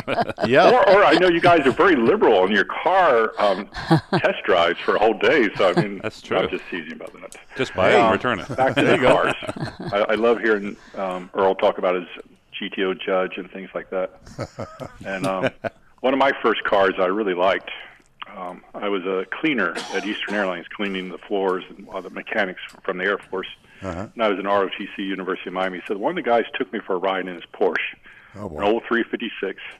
And I was used to cars that went fast in straight lines. This car went fast in turns. Yeah. When we came up to 836 on the Palmetto, I thought I'm going to die. I just sat there, I didn't scream. I just said I'm prepared to die. And when we lived through that turn, I go, wow, that's a different feeling. It is, isn't it? And uh, I treated myself. Um, my first Porsche was a 70 911T with six carburetors. You try and psyched up with the Unisyn. By the time you had the fifth one going, the, the first one was out a lot. Anyway, um, I was at Air Force in Duke Field, and I treated myself to a brand new 911S off the showroom floor. That was probably my neatest car. The um, That's a good visibility out in front, the cornering. The, once I learned how to drive it, you know, once um, that you never let off. But anyway, enough for cars. Another thing, I just came back from Italy, and I saw the coolest little Toyota, and I was trying to get a picture to show you because it was it's the smallest Toyota I ever saw. Mm-hmm. Um, the best description I have, and you're going to love this, this is absolutely comical. The color was blue. Um, Wow. what type it was, I really don't know, but obviously they got different cars over there. Smurf blue. And, it, and uh, yeah, I know, but I'll, I'll try and find a picture sometime. I wanted to go to a car dealership to see if they had dealer fees like we got here in the states, but that didn't permit. Wow. You know, in Japan they sell cars One door million, to door. one million euros. They knock they knock on the door, and uh, and that's it's a completely different system in Japan the way cars are sold. Yeah, no, it's um, it's, it's the one thing that really obviously struck me again because I haven't been there for a while. It's the price of the gas. It was well over eight dollars a gallon. Crazy. But, um, yeah. Yeah. And, and And, sold by the um, liter. uh, the, the story about the Lamborghini and the Ferrari, very true. Mhm. Um, many years ago, I was at a, a farmhouse buying some cheese. The, the Parmesan cheese up there is fabulous, and you see this guy in his coveralls and you know this and that. And um, somehow we were talking about cars. He said, "You want to see my car?" You go in the barn. And he has a nice, beautiful Lamborghini sitting in among the hay bales, and um, they like their Lambos, and they all obviously like their um, Ferraris. But that's a very true story about the the deal about tractors and stuff. Frank, do you know who owns Yeah. Lamborghini now? I don't. Chrysler. Yeah, if Oh, you want, goodness. if you want to have some fun, pull up alongside of a Lam- Lamborghini at the stoplight and say, "Hey, that's a nice looking Chrysler you're driving." Whoa. Uh, Hey, Frank. but, um, uh, you're killing me. You're, you're in Italy. Uh, you're talking about Parmesan cheese. Uh, I, I, I'm, I'm, I'm checking out. I'm not going to do the rest of the show. I'm going to go get a Oh. pizza. Hey, where were you in Italy? That's not a bad idea. We flew into Milan for a week, Ah, and then I had a my a heart be still. I, I do metal detecting. I sell metal detectors, and I help people find their lost rings and keys on the beach. Ah, And um, was the company um, that makes the machine is called Minelab from Australia, and they had their convention last year in, in Arizona near Phoenix Hmm. at a Sheridan Ranch, 400 acres with horses and coyotes. Oh. This year it was in Sardinia. Ah, I have never been to Sardinia. Wow. Oh my goodness! beautiful. But you got to put that on your bucket list. I am going to change my job description. Frank, uh, I didn't hear you say anything earlier about these laundry sheets that they use for the love bugs, but that's one of the, well, m- more efficient uh, way to uh, get rid of them and the residue. Frank, thanks so much for calling. We love hearing from you. Okay, no problem. We'll we'll chat later. You have a nice day. Thank you, you too. 877 960 9960, or you can text us at 772 497 6530. Got some text here, Wonderful. and we got some YouTubes too. Yep. Yeah. Um, it must be the humidity. Maybe it's the temperature, but every question is about love bugs. Oh, jeez. And we have to, we have to answer Anne Marie. Anne Marie is our longtime regular texter. She says, "Good morning, Happy Mother's Day, Nancy." Uh, happy Mother's Day. It is love bug And season, so she has several questions. Number one, and I think we've addressed some of the things, but we'll just move through it quickly. If you use a dryer sheet to knock off the worst of the love bugs right before washing, could that harm the finish? I think the consensus is no. We're okay with dryer sheets. I Okay think with so. dryer Yeah, sheets. can, can I give my little trivia Yeah. on love bugs? I didn't know this, but uh, stu- uh, Rick said earlier the innards of the love bug eats away the paint. Yeah, it's very Not acidic. True. Not true. Really? No, it's No? The, it's the the innards of the love bug are, are no problem. The bacteria that attacks the innards of the love bug after the love bug innards have been Ah. pasted on your car for a while. So if you uh, wash it off anytime within a few hours of the incident, you have no problem. So that smell is When you let it sit there for a day or two, Uh. that's the bacteria that come up to eat the innards that also eat your paint. So if we could get some love bug There antibiotics my into There it, Parmesan Probiotics. cheese. That would solve it. Probiotics There we go. bugs. There we go. okay. I'm really grossed out now. Um, next is waxing the car and washing the bugs off promptly helps protect the paint. But what can be done to protect the windshield for better visibility? Would Rain-X help? And yes, it will. So try Yep. some Rain-X. Rain-X is a is a miracle product. Um, should a driver carry a gallon of windshield wiper, wiper fluid to clear those nasty smearing bugs? You know, I got to say, I think uh, I'm an overuser of my window washing function in my car. That can't hurt on a trip. So Nope, yeah, definitely definitely. No, can't hurt. can't, can't hurt at Throw all. I have one in in my trunk. trunk. Yeah, if you got room for it, put it in the trunk. There's an idea for an after-sale product. You'd have a huge jug, right, uh, for, uh, you know, to sell people during love bug season. Yeah. and charge them a thousand dollars for it or something like that. Just stand there on the at a Turnpike Plaza and Yeah. you know. You car dealers. there you go. Um, You'll see me right out there, guys. there you go. and then Nancy, else- uh, Nancy, sorry, Amory chimed in. She said her fo- most fun car to drive was a Fiat Spider 850 four on the floor two seater convertible. I had one of those. Did you? We used to sell I was them. a Fiat dealer, yeah. That's right. Unfortunately, it started seeing the mechanic more than me, so we had to part ways. But boy, was it fun when it was running. And you know what? They're easily picked up. That's true. I have a, Exactly. Ha- I have a funny. My youngest daughter had that car, and she went off to John I. Leonard to high school, and she parked her car, came out, and her car was gone. Her high school friends decided to pull a prank on her, And just carried it away. and they just carried it away and they put it in another location. oh, that's funny. Okay, so we have uh, Linda, who is one of our top fans, and she's she's there every single week. She just wants to chime in. She says, "I love my Oldsmobile Cutlass Supreme Burgundy with white interior, ni- 1975 Cutlass Su- Supreme." That is a classic car. And then also, Linda also wants to know a question. We were talking about Can, tires. can I jump in as, yeah, an, yeah, yeah, yeah. as an old guy? Yeah. The Cutlass used to be the number one selling car in America. Oldsmobile Cutlass was number one for one year. Used to be Chevrolet, Chevrolet, and then Pontiac was struggling, and Oldsmobile came along, and the Cutlass was number one. Yeah. Well, you know what? I will never. Moment in the sun. I, I am constantly told about buying a cutlass for my middle daughter. She was devastated that I bought her a cutlass. She said, "This is a piece of." Linda would disagree with you. Uh, Linda, we were talking about patching tires and all that. She wanted to know uh, what about Tire Kingdom for purchasing tires? It, it's a good place. Uh, like all tire manufacturers or, or sellers, retailers, uh, you have to be careful. Uh, tire Kingdom uh, wanted, threatened to sue me one time because I did a mystery shopping report on tire sellers. Who, who hasn't? A lot of people threaten, Really? but you notice they never sue me. Right.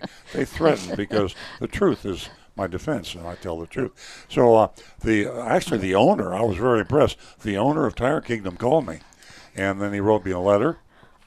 I had done a shop on a Tire Kingdom store several years ago, and the column got rerun. And since then, they cleaned up their act. I'd like to take credit for the fact that they may not have cleaned up their act had not I done Mystery Shopping Report. So I believe Tire Kingdom uh, has has cleaned up their act. But when you buy tires, you want to get an out the door price, just like you get an out the door price on a car. You want to be sure. Okay, the tire costs this much. What's it cost to mount it, rotate it, balance it? Uh, uh, what about road hazard insurance and all the other Mickey Mouse stuff? Uh, this tax, that tax. Say, if I wrote you a check for those four tires that I want to buy, what is the amount of that check? And you can divide that by four, and that's what the tire costs. But they won't give you that. They'll just give you the raw cost of the tire. So buyer beware when you buy tires. That is true. All right, so I uh, did the fun ones first. Here's one. Um, in the end, this is from a guy named Fred. In the end, Earl actually charges more than other dealerships. I got a 2019 Corolla LE for $16,000 out the door.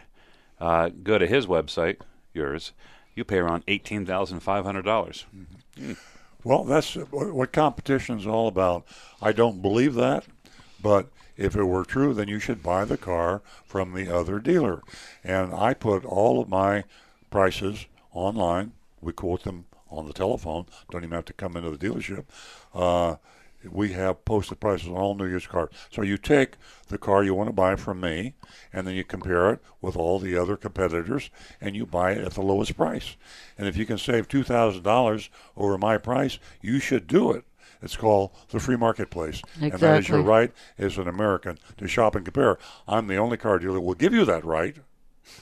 Now, You I got to be careful because I'm lapsing into an infomercial, and I Yeah. apologize for that. But he got my dire up a little Yeah, bit. no, But not, not, you know, not exactly. And, and and let me add to this: Those there hackles are isn't. up. I I can I can guarantee this, ladies and gentlemen. Is there another car dealer who would share such You're inf- transparency. you're- you're infomercialing now. No, it's just being Earl a caring a for the man. consumer, mm-hmm. caring for the consumer, and you out there, you have the control to go anywhere you want and purchase a vehicle. I'm just sharing Pull yourself together. transparency. Pull yourself together. We love you, Daddy. okay, we're gonna. Uh, you, you wait till after this show. You wait. Okay, how we gonna, how we doing on the text? We're good, but we got you. Dave and We're Boynton's gonna on the line. Yeah. We're going to go to Dave and Boynton. Hi, Dave. Hey, good morning. How you doing? We're doing good. How you doing? That's good. I'm doing pretty good. I was um I was just wondering, you guys uh, are you at uh, the dealership? Is all the construction work pretty much finished, or you got more to go? Yeah. Yeah, it's almost finished. Almost finished. We hope. oh, okay. Yeah, It's been going on a long to it time. looks really That, nice. that was a week, yeah. Any chance? oh, go ahead. No, we're all done. We're just putting We're- furniture in yeah. right now. So yeah, we're We just got a couple few more weeks. details. Yeah. Yeah. The, few fine, the finer points. Is there any chance if if you got radio listeners or customers that were interested, are you guys going to have any kind of a walking tour to show what's available now or anything like that? Yeah, we'll take you on a tour anytime. Uh, I can't wait. Wait till the 22nd of May because that's when our giant 1,000 gallon fish tank. Right. We, we have a uh, th- fish Oh. tank that is so tall it reaches to the ceiling. You can you can bend over and walk in and get inside the fish tank and see all the fish. 1,000 gallons, the world's largest fish tank, and it'll be installed Wow. on the 22nd. That's right. We guarantee you an Okay. exciting tour. Called an aquarium actually, but I We're, say we're, we're calling it an aquarium. Right? Yeah, that sounds good. Uh, one other quick question, because I was listening last week, and um, I was just making sure I was hearing you correctly. What when your salespeople, you know, um, speak to customers, do you guys have a no haggle and no dickering format, or do you, or do you, uh, you know, do you just have one set price from the start, or how's that go? Yeah, Dave, we put our lowest price on every car, market on every car. We put it online on every car. Our uh, out the door price, we only add government fees. There's no hidden fees. You got to pay sales tax and license plate. That's it. So uh, we encourage people. We realize we're not always going to have the lowest price. We had a caller or a texter earlier Yeah. that said he found a, a car at a much lower price, and I said, "More power to you. You're an educated consumer. You shop and compare." Thing you have to be careful of uh-huh. is when the other prices are quoted to you, are you getting truly an out the door price? But yeah, that's no haggle, no hassle, lowest price on every car. And do you, do you find your salespeople enjoy that better than the old method of haggling and stuff and going back and forth to the Oh, by far. Yeah. By far, they don't have to explain the prices. They don't have to apologize for the bait and switch advertising.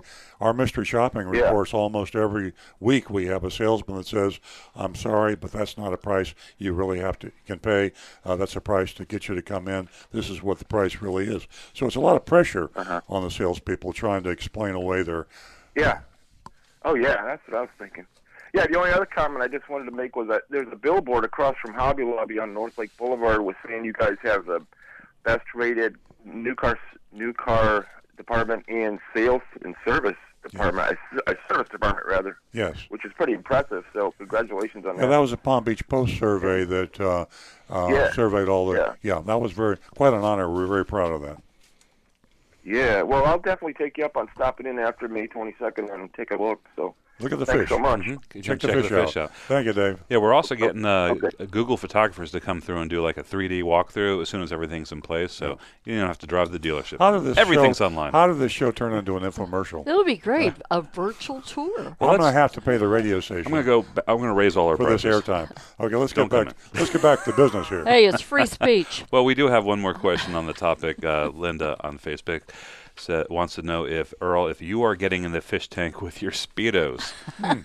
no, I'm going to answer for for Earl. That's not going to That is, happen. that, I'm I, I know, for I know Earl. Linda. No. Linda, uh, Linda's a Facebook friend, and she is always goading me into embarrassing Uh, myself. uh, Right. Okay, I have something to say. Linda's an instigator. yes. I'll tell you what I'll do. If you'll give, if you'll give five thousand dollars to love Big you, Dog Linda. Ranch Rescue, I'll get into the fish tank in my speedo. How much water do you dis- Five thousand dollars to Big Dog Ranch Rescue. Okay, we're okay. Well, hold on a second. We're going to have to have an auction. A thousand dollars isn't going to do it. It's going to take a whole lot more than that. I than said that. five thousand. Five thou- uh, t- uh, t- That's peanuts. Uh huh. Okay. we'll have an auction. Okay. We should have let's, an auction. Let's move along. here. Fifty thousand dollars. We're caught up. We're good. We're caught up. but we have some All right. YouTube Yeah, stuff. some right? YouTubes here. Well, Rick says, "What the heck? Oops. What I'm just hanging on. That's all. What's going Uh, on here?" Raymond is asking, how long has Earl and Nancy been married? 17 years. That's confidential. I'm gonna have to take off my ring here. Okay. We've been together 30, You're- you're and coming up on we've been married 16 for years. two 16. two weeks. I can tell you, you don't have to check your ring. 16 years. Okay, 16. Thank you, Stu. I'm not good with dates. Thanks, Stu. The reason I know, I've been married 17 years. Oh. But you guys been together since the beginning of time. Yeah, Last Supper. We were at the Last Supper together. Let's get to the YouTube. So we got Okay. Uh, Dino is asking. He says he was looking at a new Lincoln MKC for his wife, but he says he's heard they have issues with the EcoBoost motor and wants to know what would we recommend as a luxury small SUV. And just as, as they're commenting back and forth here, Angel also was stepping in to say, hey, he says he's owned a 14 Ford Escape and a 17 Escape and had no real issues with the 2.0 EcoBoost engine. Says he's now in a 19 Edge with a 2.0 and hasn't had issues. But Dino has said he's seen, seen quite a few horror stories on the internet about the 2.0 turbocharged EcoBoost Ford motor. So he's wondering is there a, a small SUV that we would recommend as a, luxury vehicle?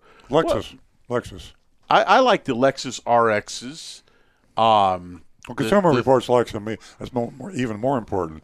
Uh, they rank Lexus the number one luxury car, and so uh, you can't go wrong. I, Yeah. I'd, be, I'd, I'd, I'd be nervous about a Lincoln luxury car. I mean, buying a Lincoln. I'd be nervous about a Cadillac, to be honest with you. Uh, I trust have a Lincoln more than a Cadillac, though. Yeah, Yep. I'd say so. But I, you can't go wrong with Lexus. It's a, or I would say maybe even Infiniti. So our, our consensus pretty much Yeah. Lexus or Infiniti, maybe Acura. Acura too. Yeah. Acura, I think Acura being a Honda product, Yeah. I think they make a, a fantastic quality vehicle. Yeah, number one luxury car per Consumer Reports year after year after year is Lexus. Well, there we go. There you go. And let's see, my last one here. Um, oh, uh, M. Av just commenting to say he says uh, last week he had asked us about an issue we had where his car was pulling to the side. He had had an alignment uh, done a couple times. It was still pulling.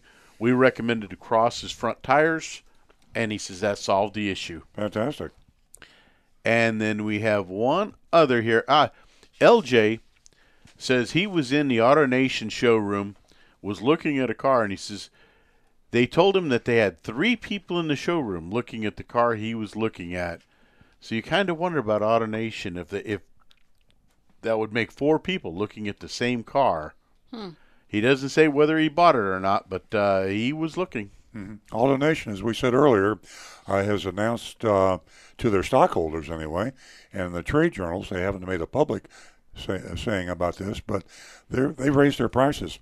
Uh, you won't ever hear an AutoNation car dealer tell you that, but if you're buying a car from an AutoNation dealer, and chances are you might be because they're the largest retailer of cars in the USA, uh, you're paying more money. AutoNation said th- enough is enough. Uh, our profit margins are too low. We have a duty to our stockholders to make a profit. And they actually accepted the fact of selling fewer cars at a higher price. So beware if you're buying from an AutoNation store. Great advice. Excuse me. Uh, ladies and gentlemen, don't forget that you can go to youranonymousfeedback.com. We'd love to hear from you if uh, you'd like to share any of uh, your uh, suggestions, opinions, how we can make the show better, whatever. And you do remain anonymous youranonymousfeedback.com. And don't forget to pick yourself up a uh, copy of the Consumer Report. Been a lot of questions about a lot of cars and their popularity. Consumer Report, it just has reviews, ratings, everything. It will do you well. 877-960-9960 and we've got a mystery shopping report coming up soon from uh, Green Acres Nissan so stay tuned for that Got a couple texts coming in too. Yeah, we have one that says, um, "Is there a difference between an all-season tire and an all-weather tire?" I don't think so. Hmm. Uh, sounds pretty much the same to me. Yeah, I, I think those are meant just as uh, interchangeable terms, um, and they're those are more for southern states, areas where we don't see the big drastic changes, like up north, where a lot of places you need to switch to your winter tires versus summer tires for some of those really bad winter months. Yeah, I agree with you. Boy, it was nothing like it. Everybody was talking, oh, I got to switch to my winter tires. The snow's come. You know, that kind of like yesterday. Those studded snow tires. Yeah. And Never had to deal Huh. with that. How about those chains? Like I said, the answer is no. The answer is no. I never had to mess with the chains. Didn't ever mess that. Earl can't Mm. This appreciate Florida it. He's boy a finds this Floridian. an alien conversation. Yeah. All right, here's one. This is from Glenna in Waycross, Georgia, and it's a sad one. It says, This Mother's Day is a sad one for my family. We recently took the keys from my mom, and she resents me and my sisters for doing this. It's a hard Ah. part of life that we all have to deal with at one point. That's Glenna in, in Waycross, and that's true. It is a tough one. Um, hopefully, with you know, with, you. with ride sharing and uh, down the road a little bit, autonomous vehicles might solve this Yeah, problem. Uber. I, uh, you know, Glenna, if you're listening, uh, Uber is just an amazing functionary kind of a thing. You know, get a lot of publicity. They had their IPO the other day. I didn't do so well, but uh, it's a great service. And uh, download the Uber app on your mom's smartphone if she doesn't have one. Get her a smartphone. Uh, one of the coolest things we've seen recently is Lyft, and they offered a, uh subscription service. It's two hundred ninety nine dollars a month, and you get about four hundred fifty dollars worth of rides for them. And it's great for somebody who's just going to the store, back and forth doing errands. So um, look into that, Glenna, and um, it looks like a pretty good deal. And a lot of people don't even put 299 miles a month on their on their car. There are a lot of folks out there, elderly people. They go to the doctor and home. They go to Publix and home, That's it. and that's it. Yep. And they might put uh, 50 miles a month. Yeah. Uh, and that Uber is perfect for them or Lyft. It's, it's one of these things Yeah. where it seems a little scary at first, you know, you, you know, a stranger. And I remember the first time we got an Uber, and it, it was a little strange. And you realize this is normal. This is what people are doing. You know, millions Yeah. of people. It's Well, like- this is all great. Yeah. All great advice, guys. Truly, it is. But my heart goes out for this woman Yeah. because when you have your freedom machine taken away from you, you know. I, I, I don't know how Yeah. you I don't know how the kids are going to deal with it and like the guys just said here about Uber about Lyft she ready for that No, you're right. I don't know. It's going to take some time. What a sensitive topic, a sensitive subject. My husband, his uncle, he had his freedom machine sitting out in the driveway. He never used it. Uncle But it was Charlie. right there. Yeah. It was right there. He knew it was there. And it just tears a piece of your heart out whenever you lose your freedom machine. And if I'm talking with passion, it's because someday I know the same thing's going to happen to me. I'm looking at 80. I'm not looking back at 60. So it's all out there for us, and it's sensitive. I got Happy a- Mother's Day. Hand them over. We got another uh, YouTube here. Yep. Uh, Scott Anderson is asking. He says, "I recently got an 07 Camry, and this one falls right in with only 28,000 miles wow. Oh. on a 12-year-old car. Hmm. It's really low mileage, I know. So any special maintenance I should do since it's age and low mileage. And truth be told, I'm going to stick with the old standby. Get the factory recommended maintenance schedule. If if the book isn't in the glove box, you can pull it up online from Toyota and follow the factory recommended maintenance schedule for that car and you cannot go wrong. And you'll find out something that'll surprise you that you need to take the car in every six months, even if you don't drive the car. So it isn't 1,000, 2,000, 10,000. It doesn't make any difference. Every six months, and a lot of people, low mileage drivers, can't understand that. And without getting into a lot of detail, um, there's a good reason to change your oil, have your tires checked, and other things on your car. Time is your enemy, just like mileage, and it is actually sometimes worse than mileage. Not driving a car is actually worse than driving it. So six months every time. That's usually a good rule of thumb. It is. That's perfect. Very good.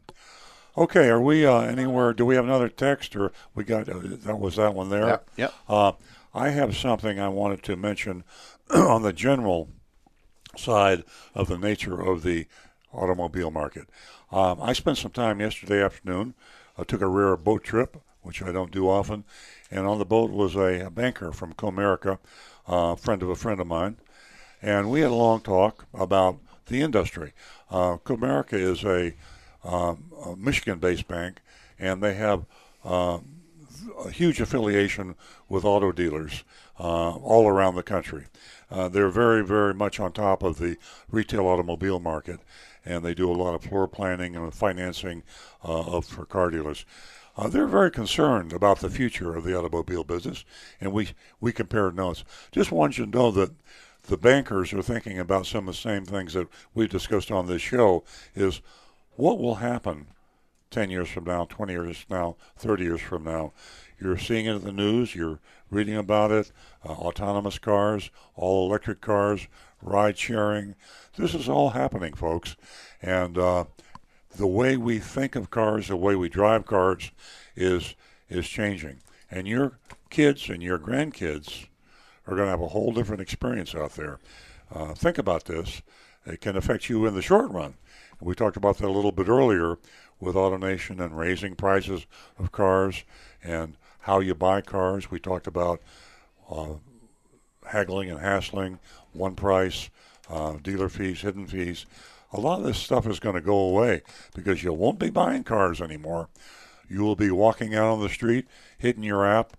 Somebody's going to pull up and take you to the store and back. Different one will take you back that took you to the store, and the event will be painless, seamless, and be much less expensive than what we're doing now with cars. So heads up, and uh, It'll be an amazing time. it will be. I wish I would be able to I be mean, around. Yeah. Wouldn't you like to just look into a crystal ball after we're gone and just see how everybody's sort of like buzzing around? I'd like to see how the millennials, the Gen X, uh, all of these Yeah. generations are going to be dealing with all of that. What I think is funny is like when we people think about the future of cars, you know, going back to the 60s and 50s, nobody really predicted what the real future in the future is amazing. The present is amazing, but I think everybody thought we're going to have flying cars and, and things like It's going that. be like the Jetsons. the idea that was self-driving and also the the total change in the with the sharing economy, uh, unpredictable 20 years ago or 10 the years average ago. the average car owner uses his car five percent of the time. Yeah. Now, uh, think about this objectively. You're spending an average of forty thousand dollars, about what the average car costs, new car, forty thousand dollars, and you're only using that product five percent of the time. It's like your toothbrush. Yeah. But your toothbrush is cheap. So, some people use it. Oh, changing. Some people use it ten percent or twenty percent. Right. Some people Use use it it more. one percent.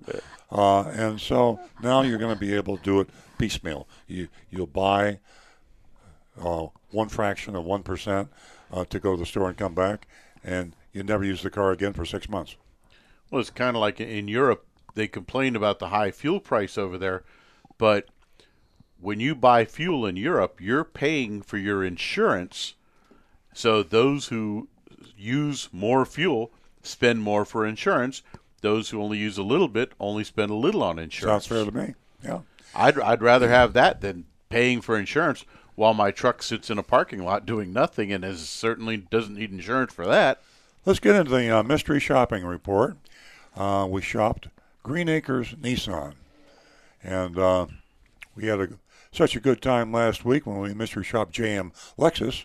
John from Palm City called in and congratulated us on finding an amazing dealer, an A-rated, our highest rated dealer ever, JM Lexus. I'll say it again: you want to buy a Lexus, drive 50 miles, drive 100 miles, or get on the phone. They might deliver the car to you.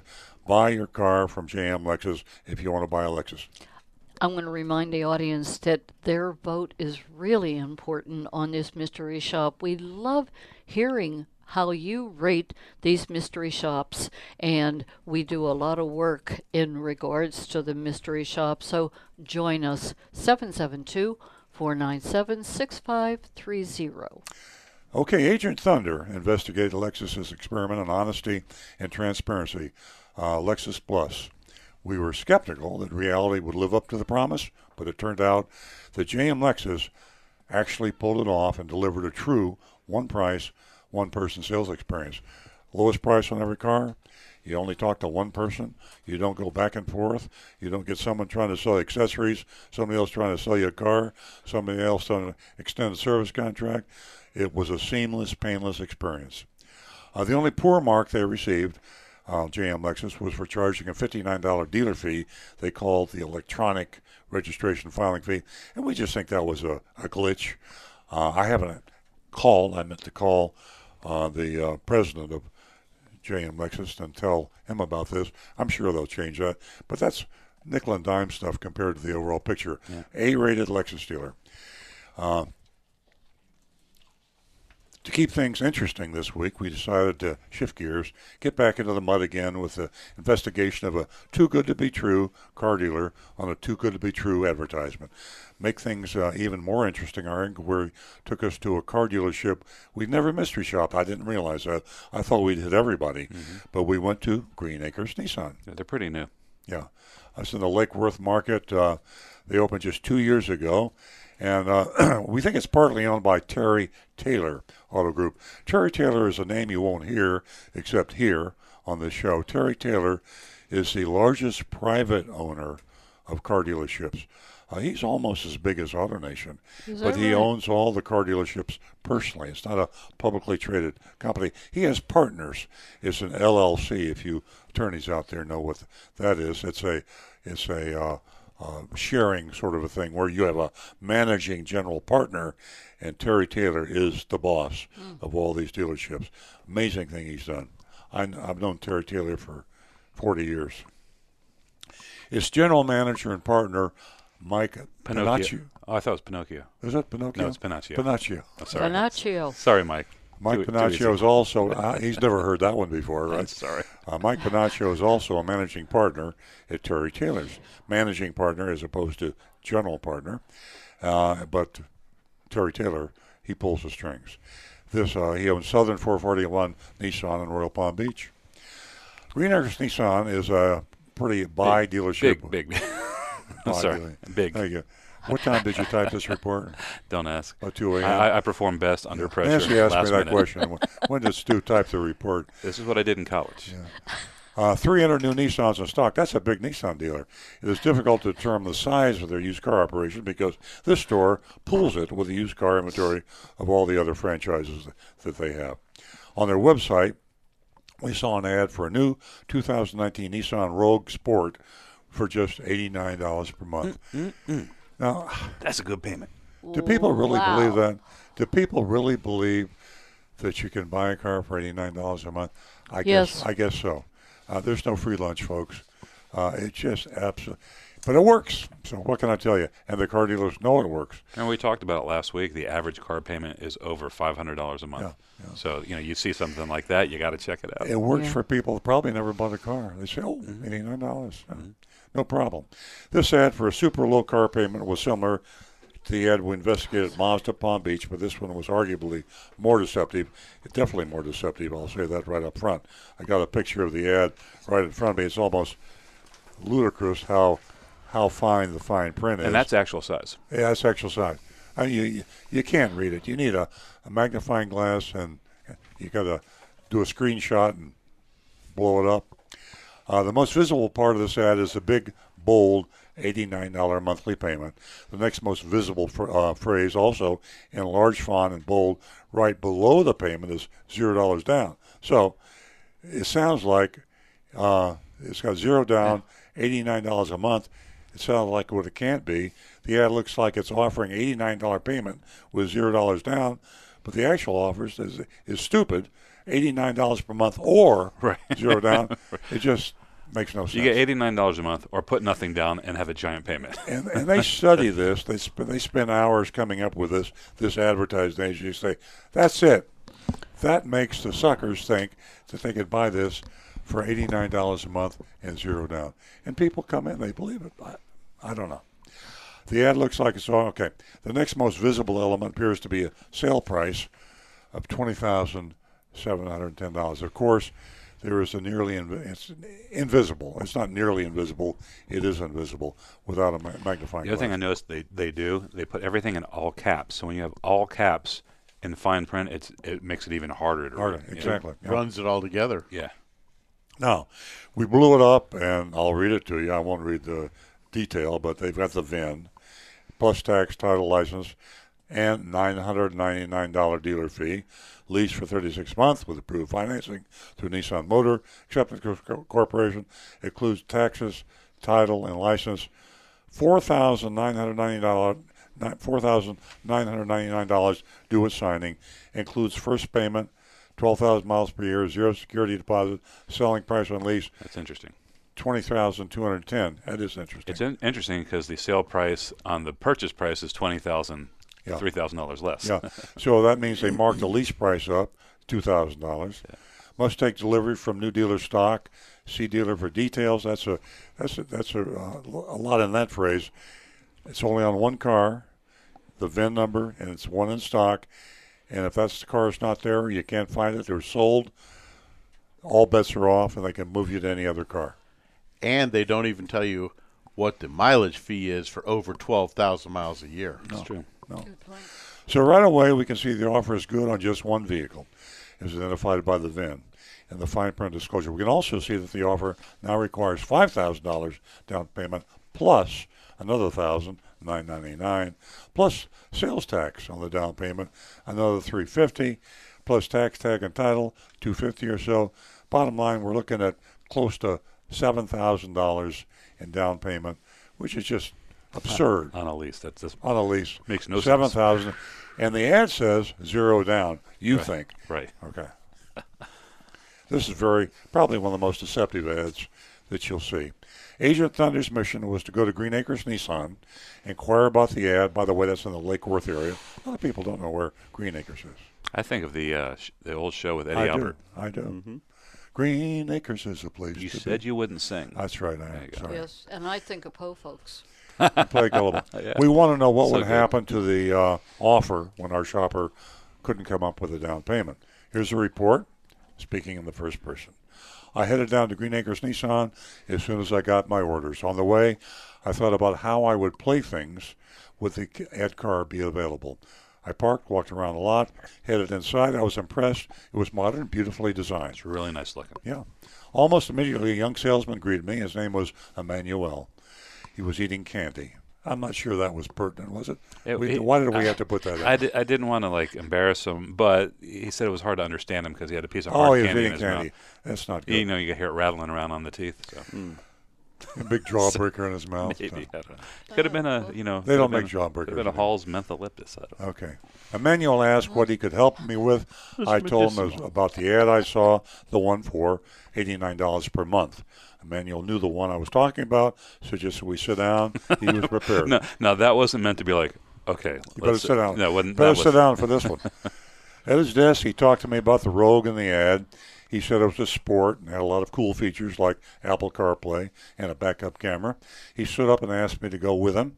We walked over to a black Nissan Rogue inside the showroom. Uh, it was the one in the ad. Oh, they still had it here. Emmanuel walked around it, describing more features. He asked me what I thought. I said, for $89 a month, I'll take it right now. Sold.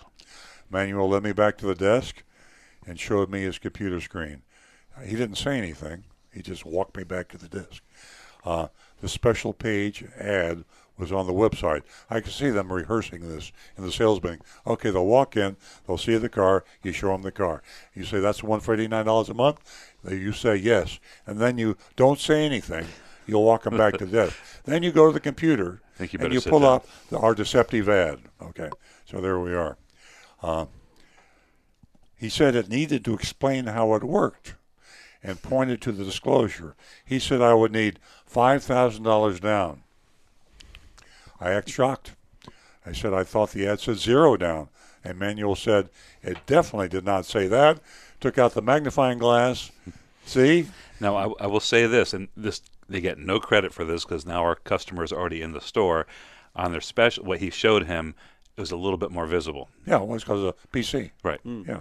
So you have the PC screen. So that's kind of cool. You know, you go from the screen you see to the screen the car dealership has. I said I hadn't planned to put any money down. I said five thousand dollars is out of the question. Emmanuel wanted to know what I could put down. That's the game, right? Mm-hmm. You know, hit them high and keep on coming down a little bit at a time. Honestly, this isn't training. How much can you put down? Yeah. I can put down two thousand.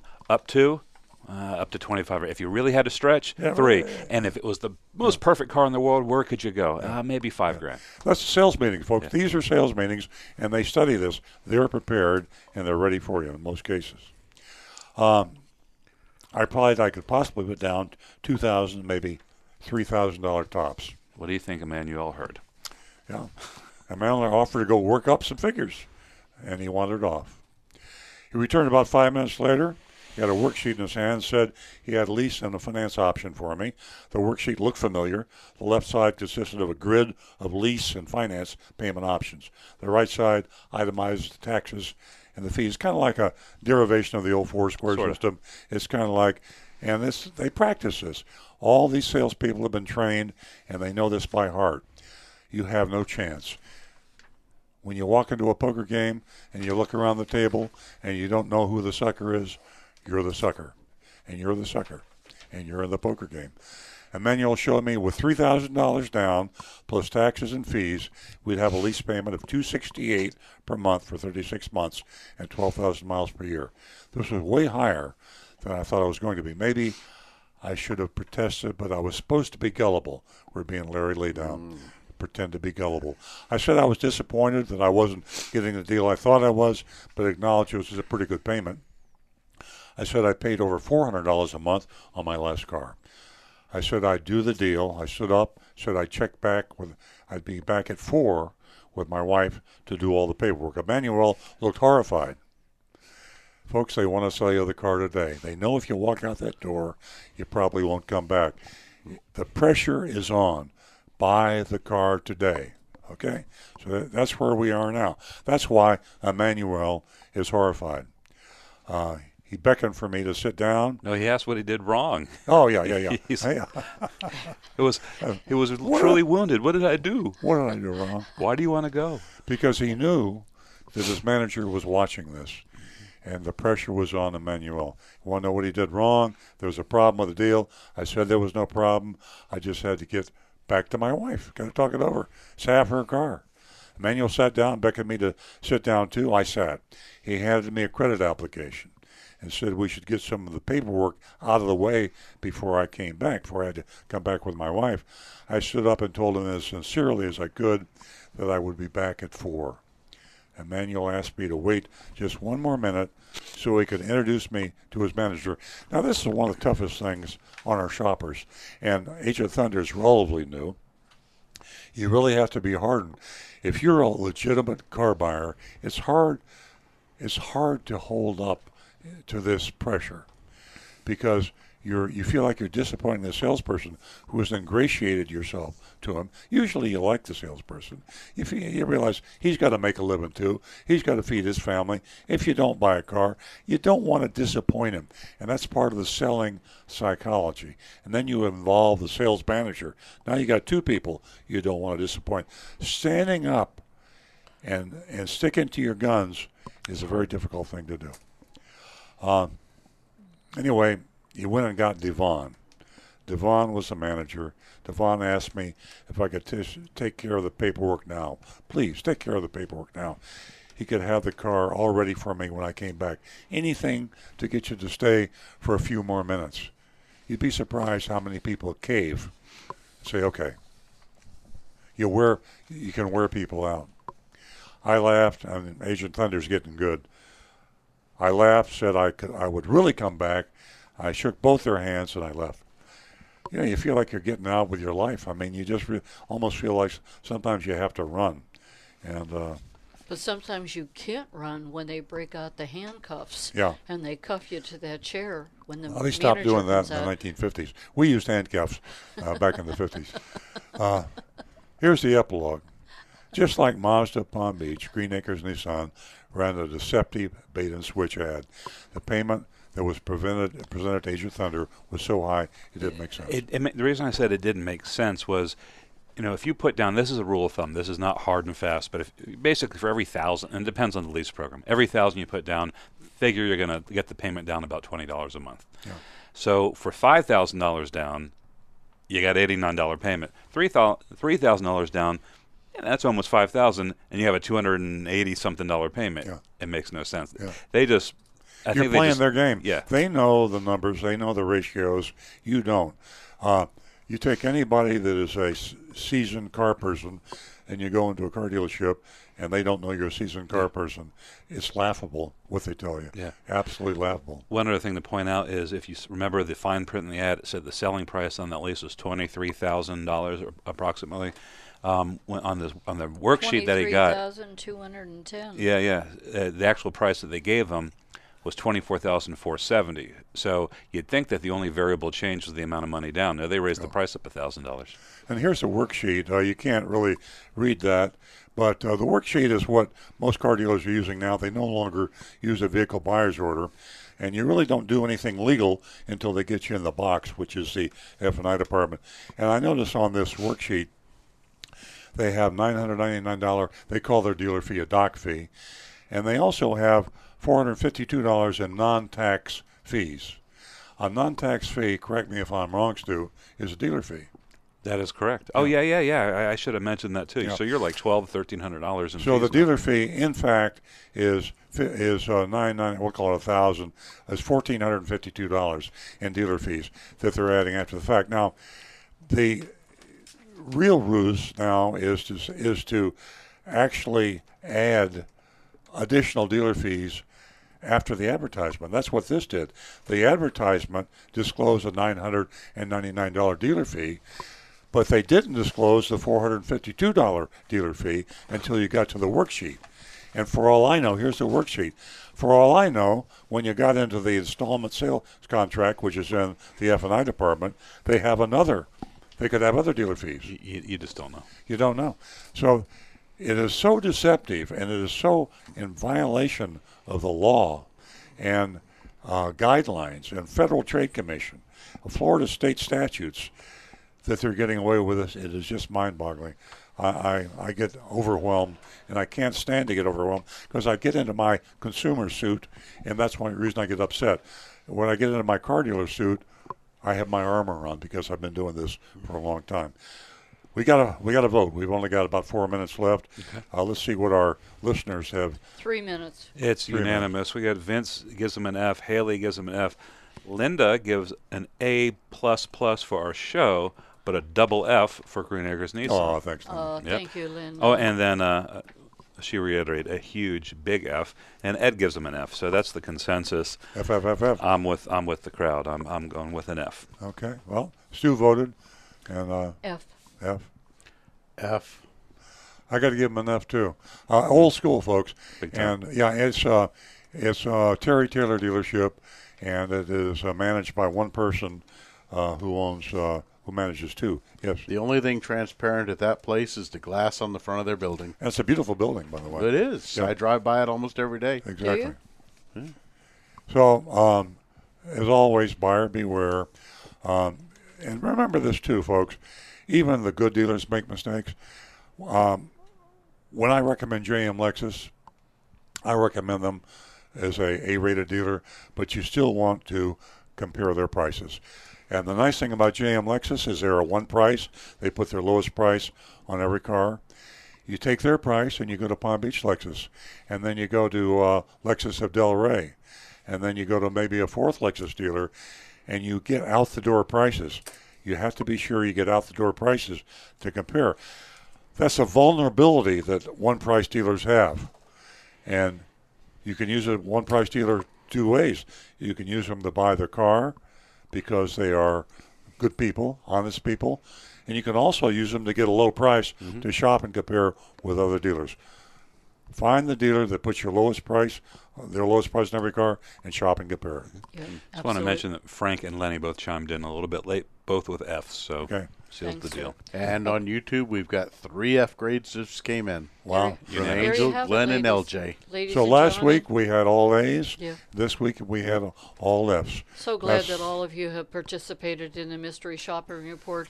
There's a lot of work that goes into it week in and week out, and it's our way of uh, keeping you on the straight and narrow. And uh, if you want to have a little bit of fun, go to Earl on Cars and download that form that I spoke about earlier, affidavit of uh, vehicle purchase, the final out the door price. And don't forget, you can list, you can uh, read Earl's uh, column at uh, on uh, at Hometown News uh, magazine. Uh, the lowest price car can end up being the most expensive. You can go to Florida Weekly, and you can read his column. Car salesmen don't look or talk like car salesmen anymore. Thank you so much, ladies and gentlemen, and a very happy Mother's Day to all you mummies out there, and have a wonderful weekend.